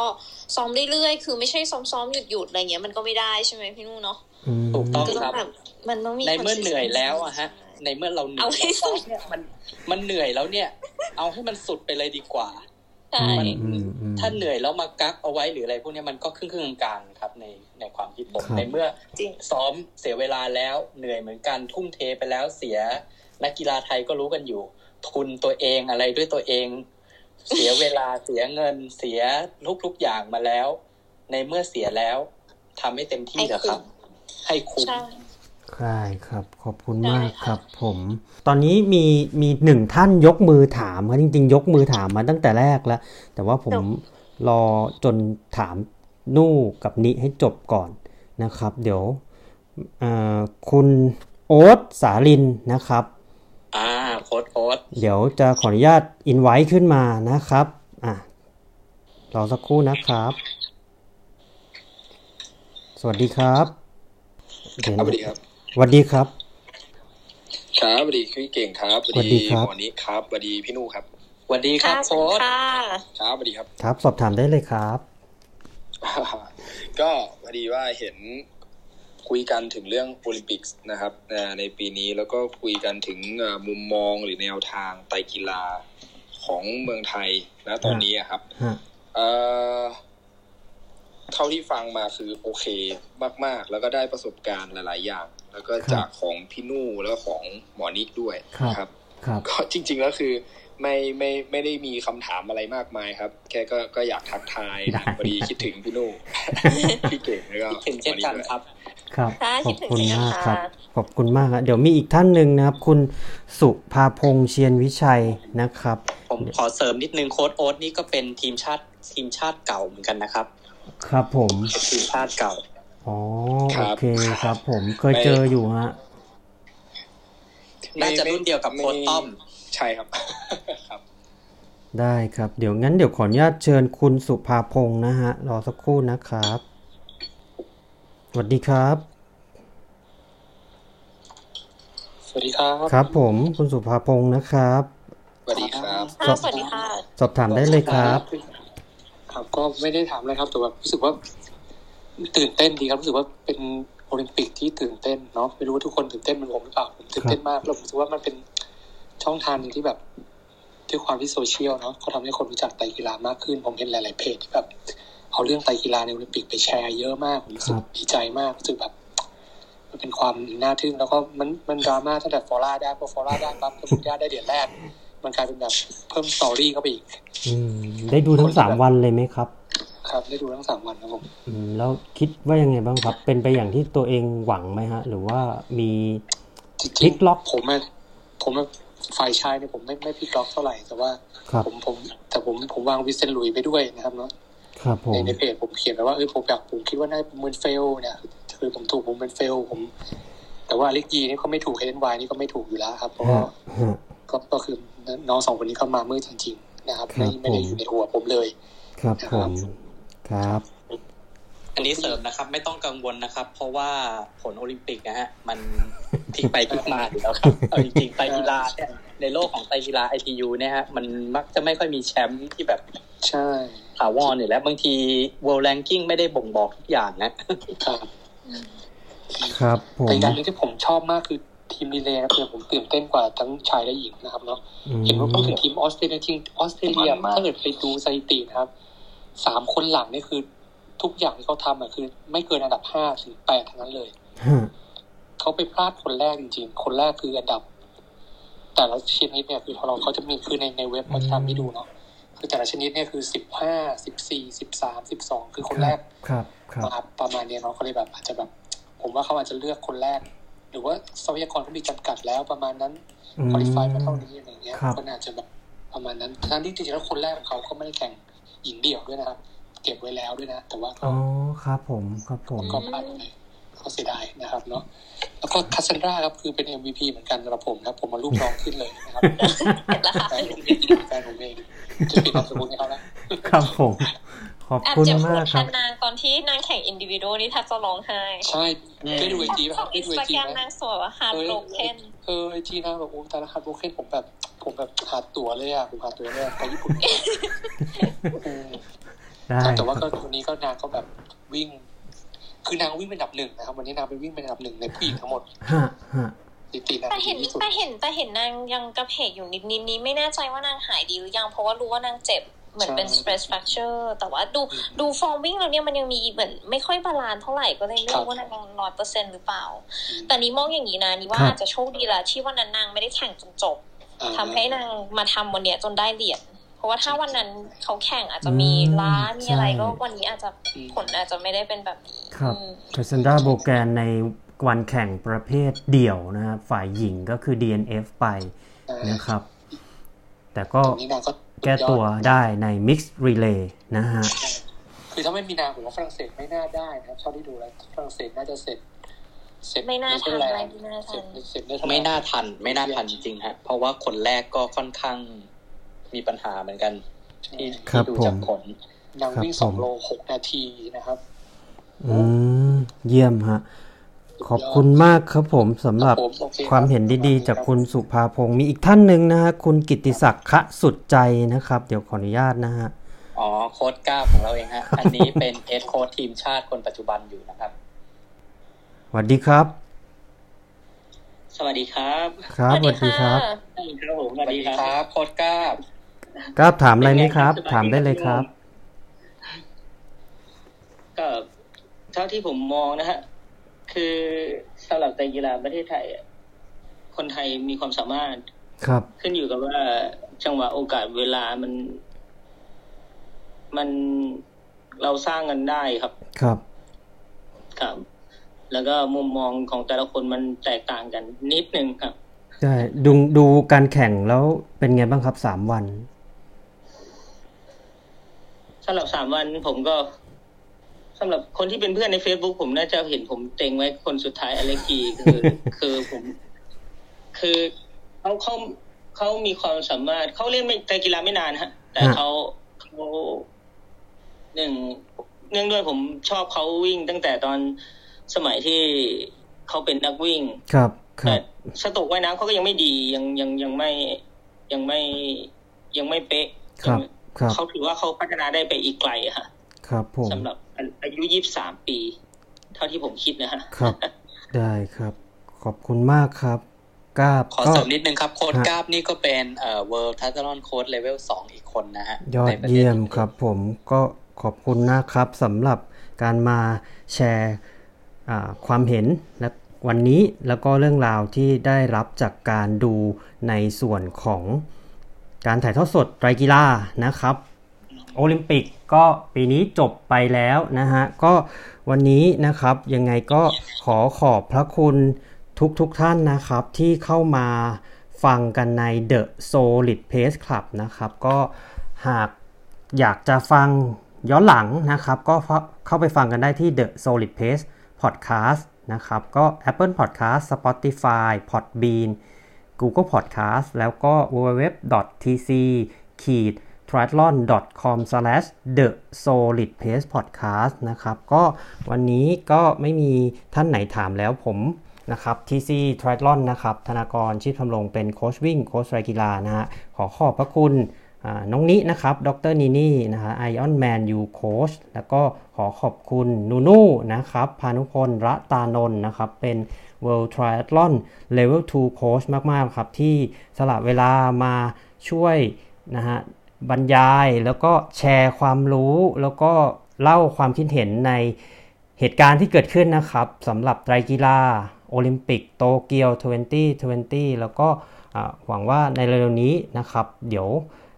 ถ้าสถานการณ์ดีขึ้น เดี๋ยวเรานัดเจอนัดคุยกันครับ ขอบคุณนิขอบคุณนู่ครับผม ขอบคุณมากเลยค่ะขพี่อบเก่คุงณมากเลยครับพี่ขอบเก่คุณงค่ะพี่นุ่ขอบคุณขคอบรับคุวัณนทุกคนนี้นะคะที่ฟังค่ะสขอบวัสคุดีณทุกค่ะคนครับครับสวัสดีครับก็ขออนุญาตปิดคลับ ในวันนี้แต่เพียงเท่านี้นะครับ ขอขอบพระคุณทุกท่านมากครับ สวัสดีครับ The solid pace. TC.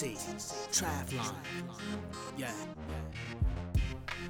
วันนี้คุณสามารถรับฟัง The Solid Pace Podcast ได้ 4 ช่องทางที่ Apple Podcast Spotify, ฟังผ่านเว็บได้ที่ www.tc-triathlon.com/the solid pace podcast หรือฟังที่ Facebook Page ได้ที่ www.facebook.com/mr The solid pace. หากคุณกำลังเริ่มต้นเล่นไตรกีฬา ไม่ว่าจะเป็นในระยะ sprint standard 70.3 หรือ Full Distance Ironman หรือกำลังฝึกซ้อมเพื่อลงมินิมาราธอน half มาราธอนหรือ Full มาราทอนและต้องการหาโค้ชที่มีความรู้และประสบการณ์ ที่ได้รับการรับรองจาก Ironman และ TrainingPeaks คุณสามารถดูรายละเอียดออนไลน์ coaching service ของเราได้ที่ www.tc-triathlon.com/coachingpackage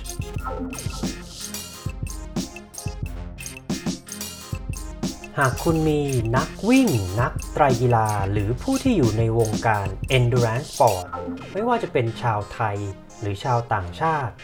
ที่คุณอยากรู้จัก หรือมีหัวข้อที่คุณอยากให้เราพูดถึง คุณสามารถแนะนำรายการได้ที่อีเมล info at tc t r i a t l o n com หรือทักไลน์เรามาได้ที่ Line ID at tc t r i a t l o n